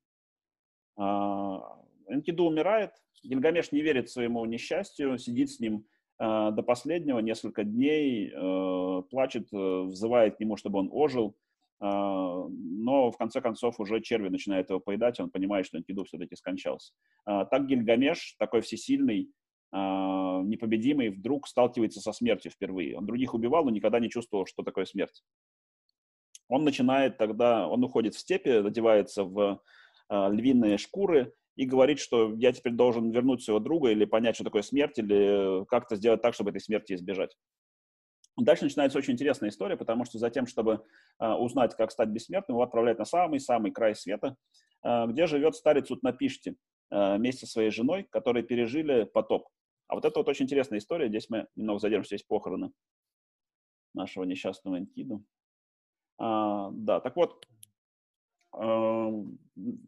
лодочник Уршанаби перевозит э, нашего героя э, к Утнапиштиму. И Утнапиштим, э, он спрашивает его Утнапиштима, как то получилось, что ты такой, что ты вечный, что ты живешь вечно, научи меня. Он говорит, ну, сначала попробуй не спать 7 дней, я тебя научу, как стать вечным. Конечно же, тут же Гильгамеш засыпает, и это здесь символизирует его человеческую природу, и значит, человек смерти. Но он тогда рассказывает ему интереснейшую историю. А, история вот Напиштима – это э, вписанная, естественно, в этот эпос более древняя история, и это история потопа.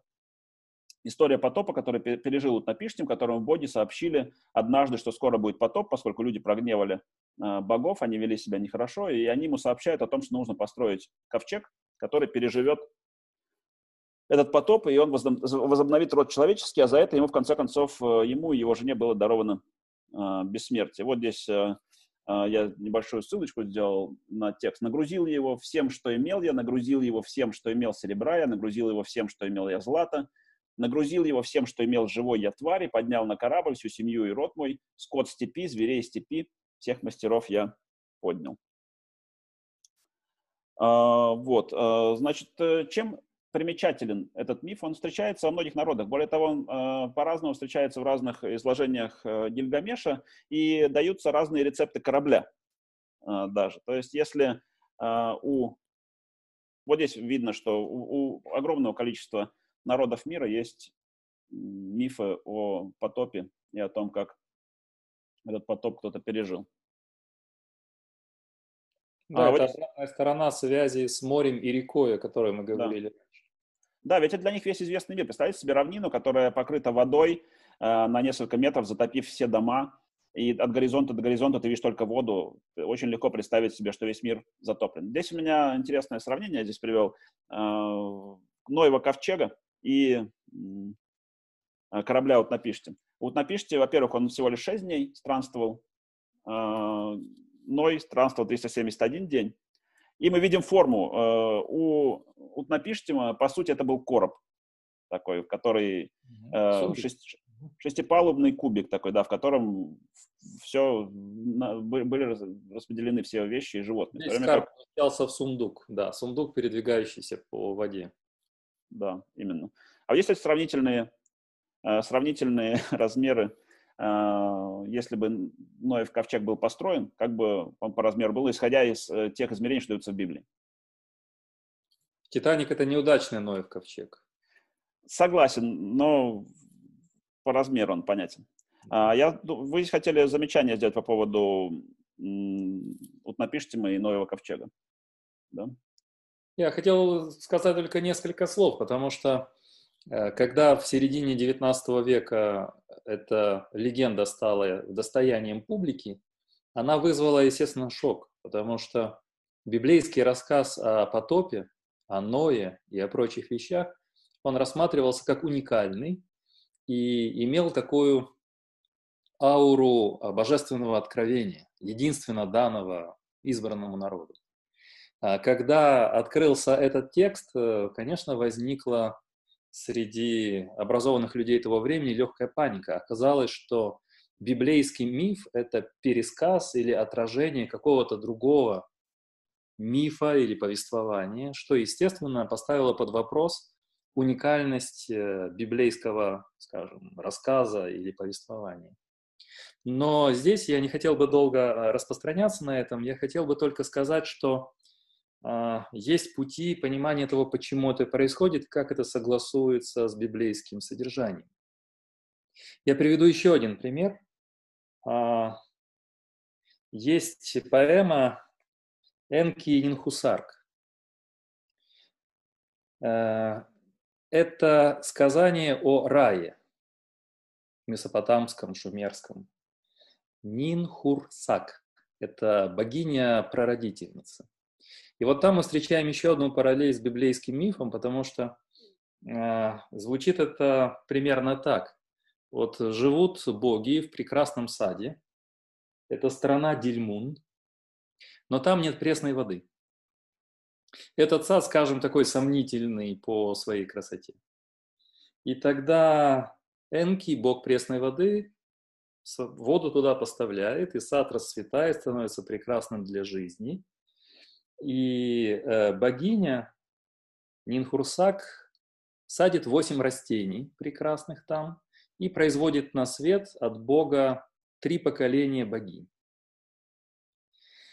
Но дальше в этом повествовании рассказывается интересная история о том, что он э, съедает все эти восемь растений.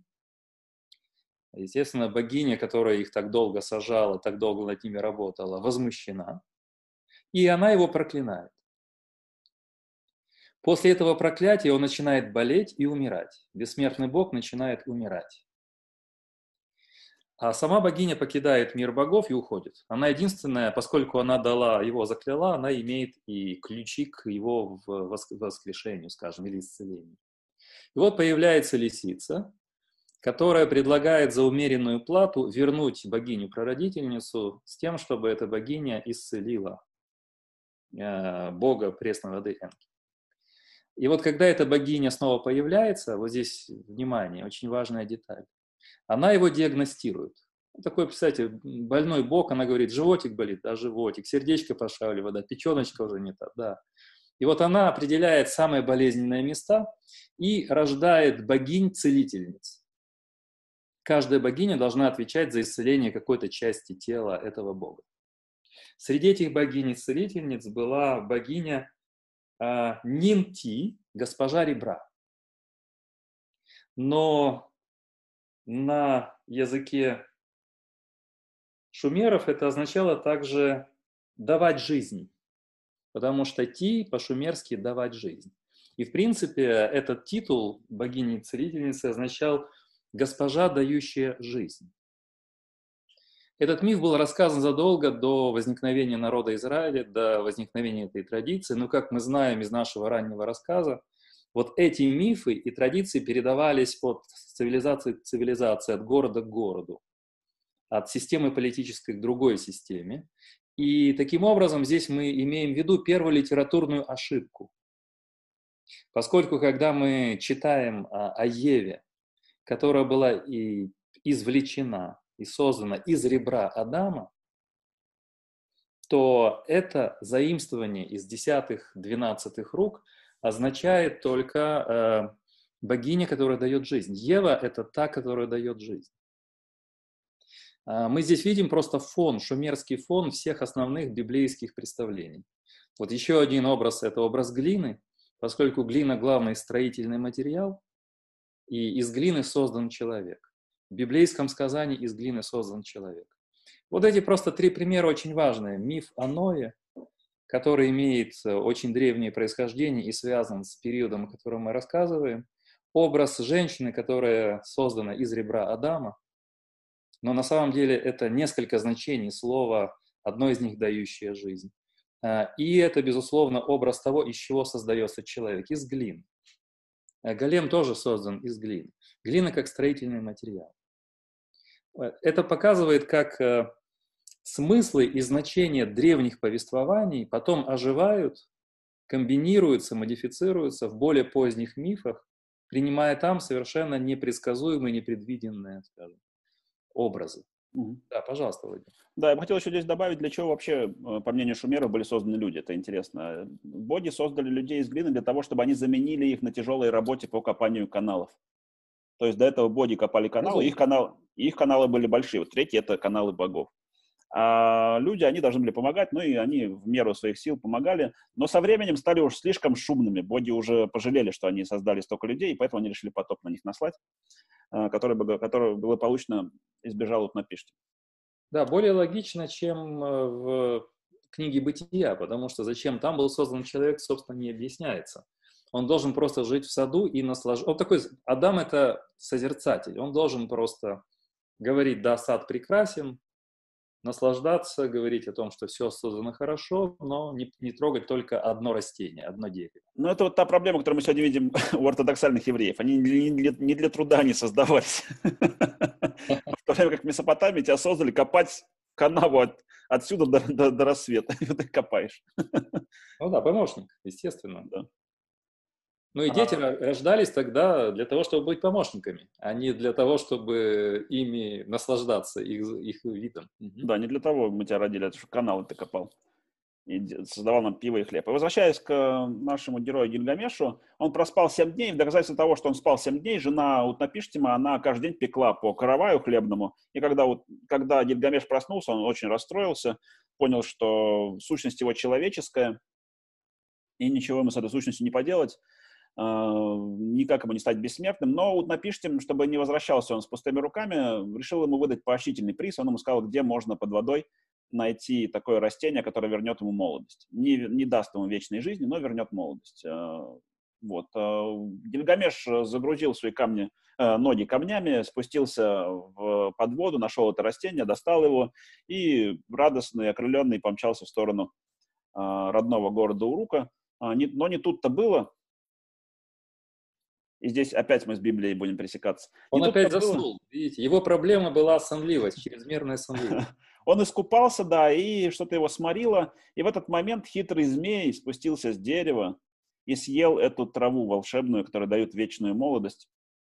А, и вот напишите, ой, напишите, Гильгамеш проснулся только для того, чтобы увидеть, как змея меняет кожу, а, омолаживаясь, а, и поняв, что он вообще ни с чем вернулся. И вот тогда Уршанаби вернул его снова а, этот, э, здесь он крылатый, вообще это был перевозчик э, на лодке. Вот. Ошанаби вернул его в свой город, Урук ни с чем. Ну как ни с чем? Не совсем ни с чем, потому что в действительности это цикл, который на, начался в городе Уруки и в стенах Урука, и закончился в городе Уруке, но с новым пониманием. Гильгамеш пришел туда с пониманием, что... Конечно, путешествие души, возвращение ее на новом уровне, безусловно. Угу.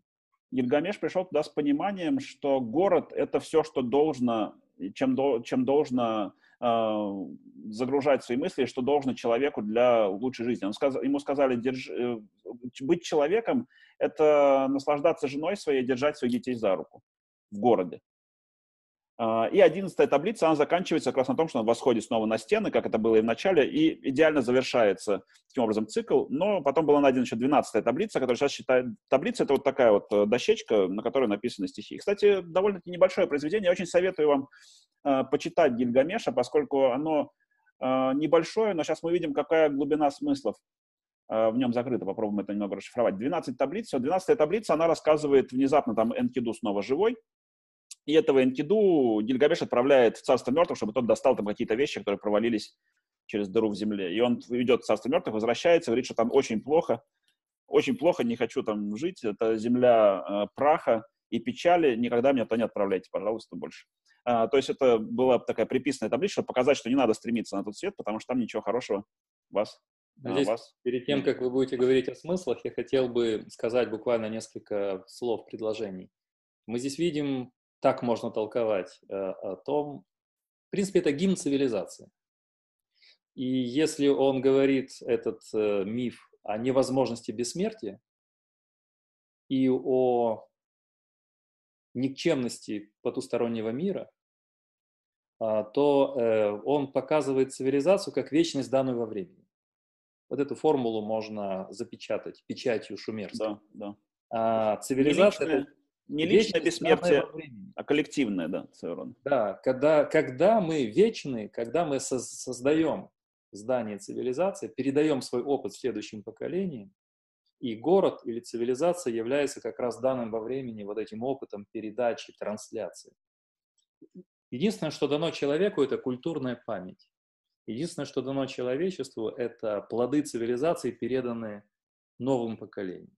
Вот этот опыт передачи, мне кажется, хорошо накладывается на весь миф о Гильгамеше. Гильгамеш, несмотря на то, что эпос Гильгамеш, несмотря на то, что это очень старое произведение, оно очень хорошо выстроено, там, оно поэтически очень хорошо выстроено, и по смыслам очень хорошо выстроено. Давайте посмотрим, на каких э, противопоставлениях оно все построено. Uh, в нем есть следующие противопоставления, на основе которых происходит uh, вот это столкновение и рождение чего-то нового на той самой границе. Это дикость и цивилизация. Uh, у дикости мы забираем то, что нам нужно, цивилизации, до того, как мы это внедряем. А, степи и город, соответственно. Есть бескрайние степи, где творится хаос и дикие животные. Есть город, где цивилизация и безопасность. А, личное счастье против коллективного счастья. Да, вот, потому что личное счастье, оно быстротечно, и мы все можем потерять, а коллективное, оно вечно, мы это можем зафиксировать. А, и здесь мы приходим к идее противопоставления вечности и быстротечности. То есть э, то, что быстротечно, этим нужно пренебречь, а то, что вечно, этому стоит посвятить свое время. Наша жизнь быстротечна, а цивилизация, если не вечна, то значительно превосходит а, человека. А сейчас мы видим, что они не ошибались, ведь они писали это тогда и делали это тогда, влияет на нас до сих пор. Мы, это... То, что мы читаем миф о Гильгамеше, это подтверждает главную идею повествования потому что мы связаны с ними преданием, культурой, культурной памятью цивилизации. Письменность, город, цивилизация и дел, сделали возможным то, что мы с вами сейчас разбираем главные элементы этого мифа. Да, подумайте, это фантастика. Мы разбираем нечто, что хорошо зафиксировано возрастом 5000 лет. 5000 лет, это не представить себе таких э, временных масштабов даже. Так вот, дальше о противопоставлениях. Это вражда, дружба, э, это сила против разума, это разрушение против созидания, это смерть против жизни, это противопоставление боги и люди, потому что Гильгамеш, он же богоборец, по сути, он боролся с какими-то э, сущностями и с животными и существами, которые богом были поставлены. То есть человек, человек э, рискнул пойти на нечто, принадлежащее Богу, чтобы получить это, заполучить это себе. А, и это противопоставление старого уклада и нового уклада, и это те, та самая граница, которая, о которой мы сегодня, в общем-то, и говорим, потому что старый уклад у нас остался в двух предыдущих наших эфирах, а сегодня мы говорим о городском укладе и о рождении городской цивилизации. А, как исторически Гильгамеш э, дальше развивался? А, после того, как он почил, Гильгамеш стал еще в шумерской культуре покровителем кладбищ, и проводником в мир иной.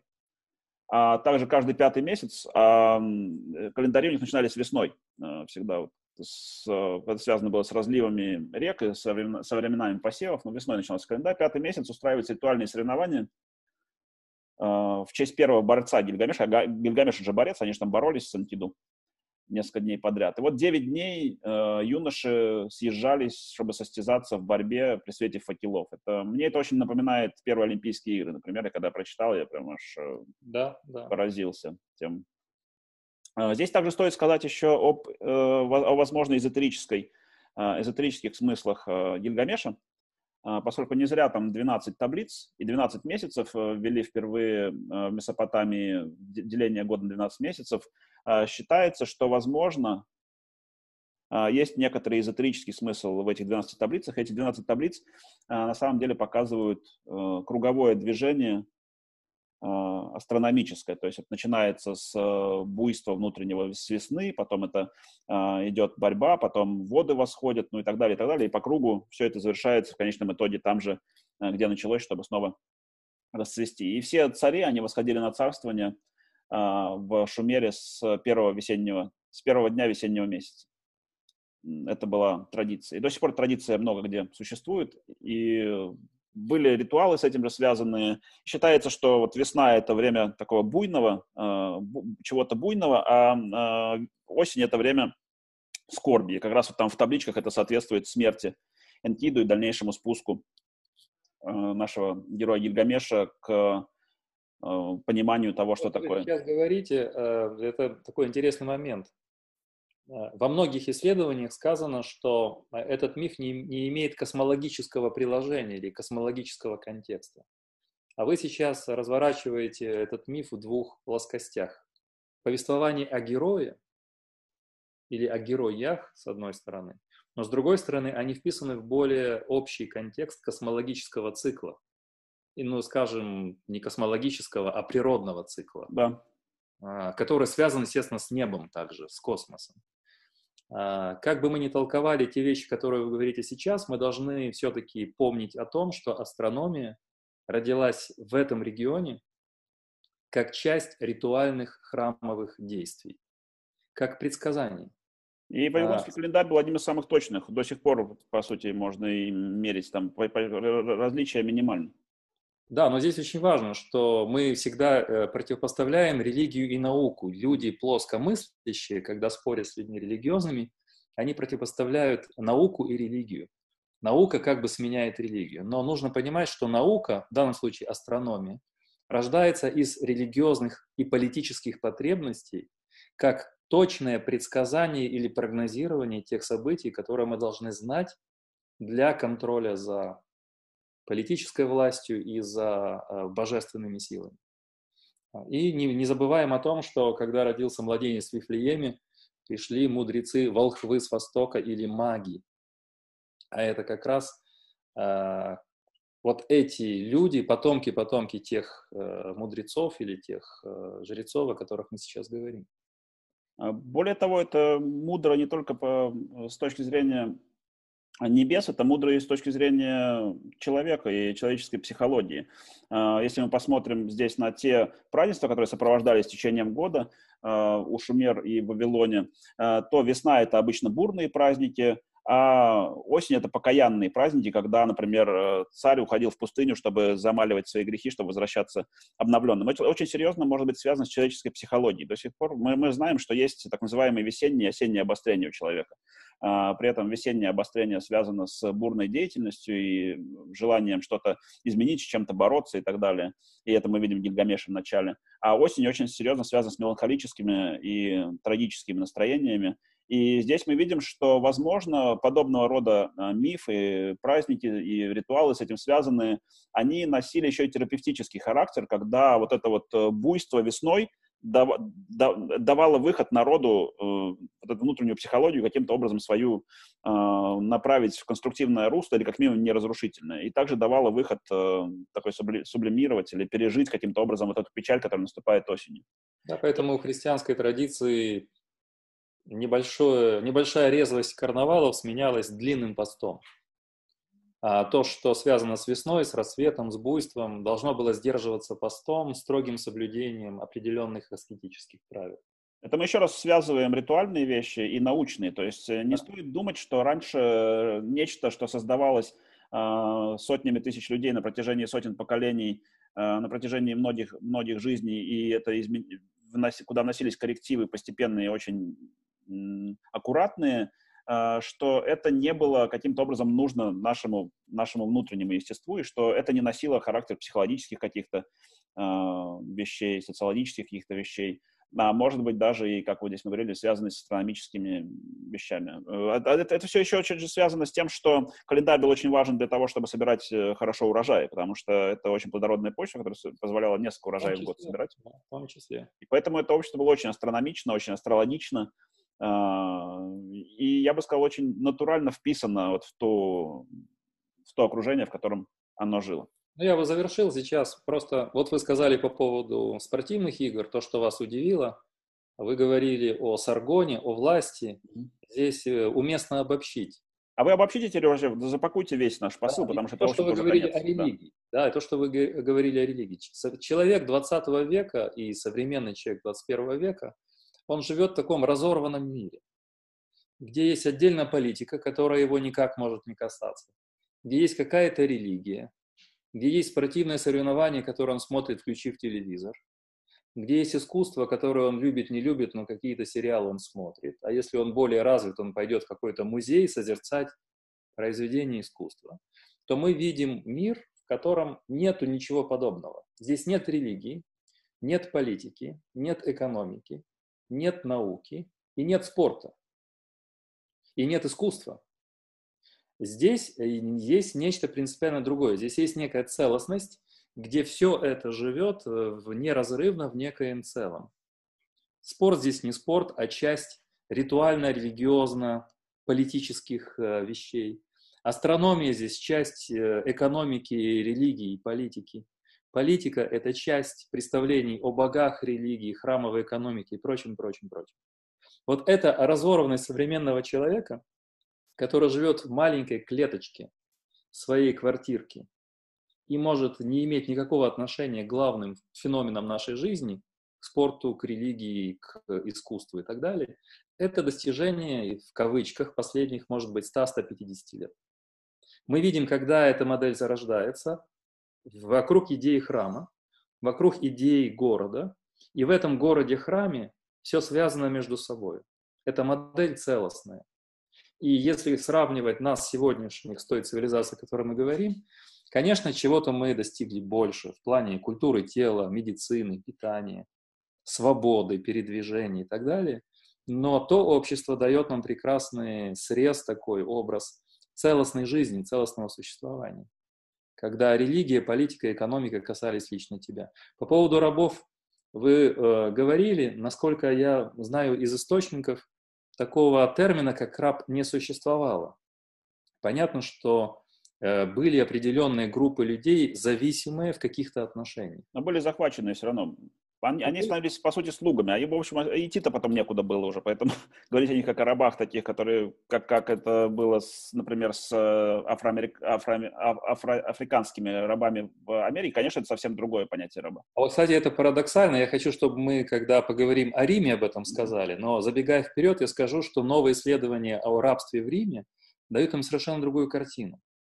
А, и есть в National Geographic один такой ролик очень интересный, где исследователь итальянец говорит, что рабство в Римской империи часто можно было рассматривать как путь а, гос, гостарбайтеров или карьеры человека, который каким-то образом попадает в Рим, он э, является рабом, делает какие-то вещи, связанные с арабским трудом, но потом освобождается, создает свое дело или служит в армии, и становится ремесленником или купцом, и становится очень богатым человеком.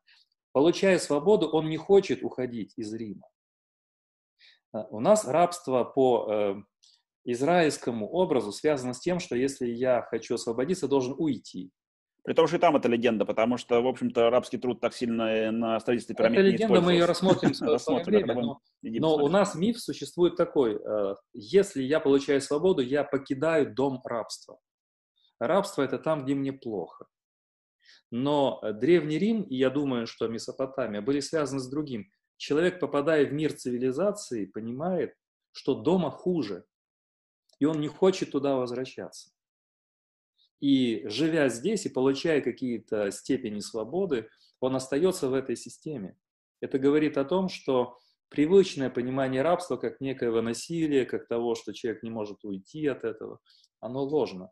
Я не оправдываю здесь рабство ни в коей мере, но я просто показываю, что мы накладываем образы хижины дяди Тома или, скажем, крепостничества Российской империи на а, культуры, где отношения были совершенно другие. И надо мыслить это в контексте того времени. Но мой окончательный, скажем, такой формула краткая. А, здесь первая модель и образ первой целостности. Можно сказать, что дальнейшее э, развитие цивилизации – это постепенный откол, раскол, постепенное ответвление всех этих вещей, которые там существовали в свернутом целостном виде. Отдельно появится религия, отдельно появится спорт, отдельно появится искусство, да и то, пожалуй, в XIX веке. Ну, я лишь напомню, что сегодня мы рассмотрели регион Месопотамии, э, который развивался и продвигался в постепенно изменяя свои названия от э, шумеров к акадцам, к ассирийцам, к вавилонянам и к персам в конечном итоге. Э, и мы рассмотрели сегодня его на основе трех основных концепций. Первая концепция была э, это городская цивилизация и все с этим связано. Вторая концепция – это концепция власти, царской власти и развития царской власти, развития появления первых империй. И третья концепция – это письмо и письменность. А, и в конце концов мы эти связали три концепции, рассказав о мифе, об эпосе Гильгамеша. Это первый записанный эпос, который благодаря письменности сохранился, который рассказывает как раз о таком узко, если то о городе и о городской жизни, о городской цивилизации, а если шире, то о пути человечества к пониманию того, что вечность возможна только через э, коллектив и через цивилизацию, а не через какие-то индивидуальные вещи. Тут еще вам даю слово закончить и распрощаемся мы сегодня. Да, я еще совершенно с вами согласен. Добавил бы только, что мы проследили еще внутри этого рассказа а, рождение той силы, которая нас формирует и будет формировать. Символическая система, которая выводит нас за границы а, сиюминутности, чувственности, образности. И вот эта линия от первых символических систем до искусственного интеллекта или от конкретно чувственных образов к абстрактному мышлению самых высоких уровней сложности, это также появляется в рамках этой цивилизации. И э, именно это то, что переживает эту цивилизацию и дает возможность понять, заглянуть туда. Видите, открыв письменность, открыв символический язык, мы создали уникальный инструмент проникновения в другие миры, в другие культуры и связывания их между собой. И даже то, что мы с вами выстраиваем нашу Одиссею, это стало возможным благодаря этой удивительной системе письменности, которая позволяет нам связывать э, всевозможные повествования, смыслы в некий единый узел. Это наша третья пристань нашего путешествия за смыслами, здесь мы видим, что смысл стал возможен, когда возникла письменность. Он тогда существовал в виде расшифровок. Смыслы наших первых двух э, бесед, они требовали интерпретации, они были э, очень еще скрыты за ширмой э, истории древности. То теперь, когда мы находим письменность, получаем эту систему, мы имеем возможность проникать, постигать то, что переживали и думали люди того времени. Можем мы посоветовать какую-то литературу. Я, Владимир, предлагаю вам поделиться теми находками, которые вы... Э, я только здесь такую очень узкопрофессиональную совсем. Это оксфордское издание всех исследований Гильгамеша. Там такая тысячестраничная книга. Я потом вам пришлю э, ее название. Угу. Вот, а в остальном э, я бы советовал вам начать, если у вас с английским все в порядке, смотреть лекции э, на YouTube. Очень много сейчас интересных ну, лекций. Какие-то лекции, это важно, потому что то, что для нас с вами естественно, я уже знаю на своем опыте, потому что мы в этом живем. Но человек просто так не найдет такие лекции. Что, он должен вести в YouTube? Э, а, я, да, он, он должен вести в YouTube Месопотамию, например, да, или Шумеры. А, и действительно здесь дорогу осилит идущий. Я вам потом пришлю ссылки на эти каналы, где-то есть. Это Восточный институт, в первую очередь, американский. А, это есть хороший эм, э, канал э, на YouTube на русском «Синус», да. где выложено много эфиров радио, связанных с историей, с философией с наукой. Очень хороший канал, советую вам его слушать. Э, вот. Ну и там как раз и есть очень много лекций на эту тему, которые я до большого количества их очень прослушал, познакомился на greatcourses.com.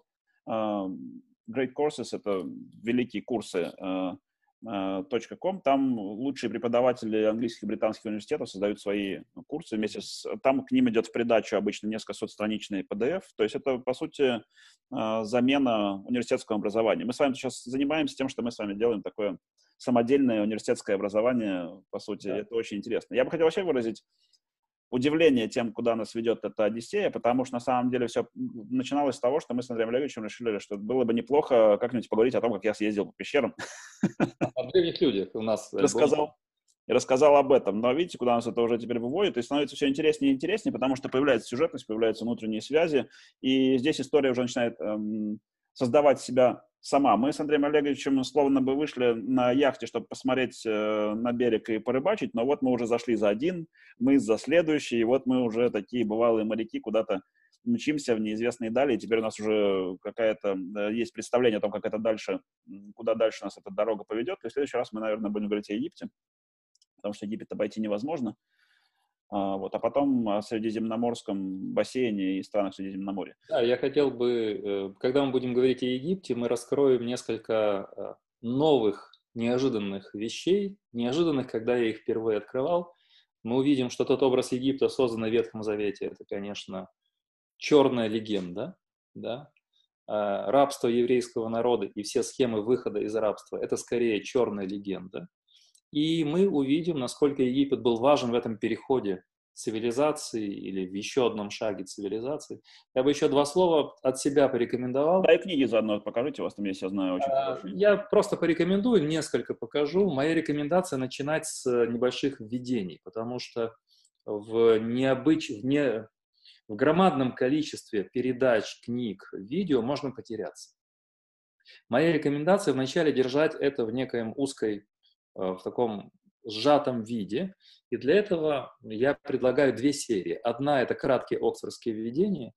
Я потом под видео напишу введение, именно касающееся Месопотамии. Краткие оксфордские введения. Вы это знаете. Да, очень Я тоже пользуюсь. Да, вот как-то. Э, аналог немецкого, э, немецкий аналог – это Wissen. Реклам, там, да, такая штука. И маленькие книжечки, видны, не знаю, видно? Ну, поближе еще сделайте. Сейчас я сделаю, чтобы экран был виден. Да, вот э, одна из таких книжечек. Да, теперь хорошо. В данном случае это «Боги и мифы Древнего Востока». Здесь э, новая книга, которая повествует о всей этой религиозных представлениях. И в этой же серии есть и Месопотамия. Поэтому вы можете взять две книжечки. Одна на английском, краткое оксфордское видение Месопотамии, а вторая Месопотамия в э, бэковской серии. А оксфордские видения, они еще переводятся некоторые на русский язык. Не вся серия переведена, потому что там сотни книг, конечно, на каждую тему, и некоторые переводятся. По истории, по Месопотамии я не встречал русских переводов, но есть прекрасное английское введение. Обычно здесь пишут лучшие профессионалы, и дана очень кратко весь обзор, литература, рекомендации. А такую книжечку прочитать легче, чем большую, вы сами понимаете. А, еще изданная в советское время Сэмюэль Крамер, история начинается в Шумере. Я зачитывал о школе учениках именно из этой книги. Здесь есть прекрасные рассказы о первом казусе юридическом, который до сих пор решался бы точно так же, как и тысячелетия назад. И очень много интересных повествований. Вот, история начинается в Шумерах. Рекомендовал бы также в связи с этим книгу Оппенхайм «Древняя Месопотамия» издана в 90-м году, а книга 68-го года в оригинале. Вот эти две книжечки, изданные на излете советской эпохи, могут вам помочь. И э, под редакцией в основном статьи Дьяконова, это известный, Дьяконов известный историк Древнего Востока, вот э, такой первый том, История Древнего Востока, зарождение древнейших классовых обществ и так далее, и так далее. Я бы э, все-таки рекомендовал современные западные источники. Уважительно отно, относясь к этому автору, все-таки здесь такой марксистский уклон, все-таки здесь экономика на переднем плане. И послед, последние десятилетия очень много меняют представления, вот поэтому да. нужно все-таки да, моложе 2000 Я просто годов. пока говорю, что можно на русском языке найти, это книга 83 -го года, здесь есть отдельные хорошие разделы о письменности, об архитектуре, о городах. Это все очень и очень важно. Ну вот это я порекомендовал бы. Также первый том истории мира а, Бека и Гарварда, который я вписывал в предыдущие наши, вот у меня есть за спиной эти тома. Но начать с кратких введений. Или Виссен «Знание Бек» издательство, краткое оксфордское введение. После этого возможно перейти к книге Крамера, поскольку это очень яркие, увлекательные истории. И посмотреть несколько программ вы мне недавно высылали э, фактически с передовой, с раскопок, также очень интересный сюжет на Синусе. Да, начало апреля, да, буквально. К сожалению, телефонная связь не барахлит, но слышно там. Сейчас э, же проблема этого региона в том, что он практически весь сейчас в Ираке э, лежит, а Ирак, вы знаете, что там творится. И поэтому там и война была, и неспокойно, и поэтому там... Это была проблема весь 20 век, безусловно. Да, да, да. Поэтому есть проблемы. Когда я об этом думаю, мы сейчас завершаем нашу Одиссею третью. А, это парадоксальным, парадоксально.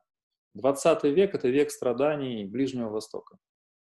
И сейчас мы видим, что Сирия, Ирак – наиболее уязвимые регионы, которые страдают от постоянных войн но именно там и зарождалась древняя цивилизация человечества. В этом не то, чтобы я вижу какой-то символизм.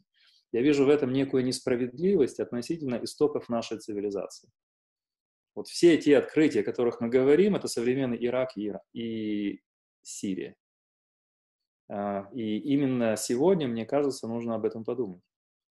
Печально, когда колыбель человеческой цивилизации существует в таком страшном состоянии. Но это немножко другая тема. Да и в Греции тоже не лучшее состояние. Там тоже денег нет. Э, я же там был, я вам фотографии, помните, присылал, там, в каком состоянии Академия Платона. Это ужасно. Наш корабль с вами туда еще доплывет. Да. Я хочу поблагодарить вас, Владимир, за проделанную ну, просто гигантскую работу. Надеюсь, что наши зрители для себя получат очень много ключей, Наша задача э, мотивировать мыслить вместе с нами.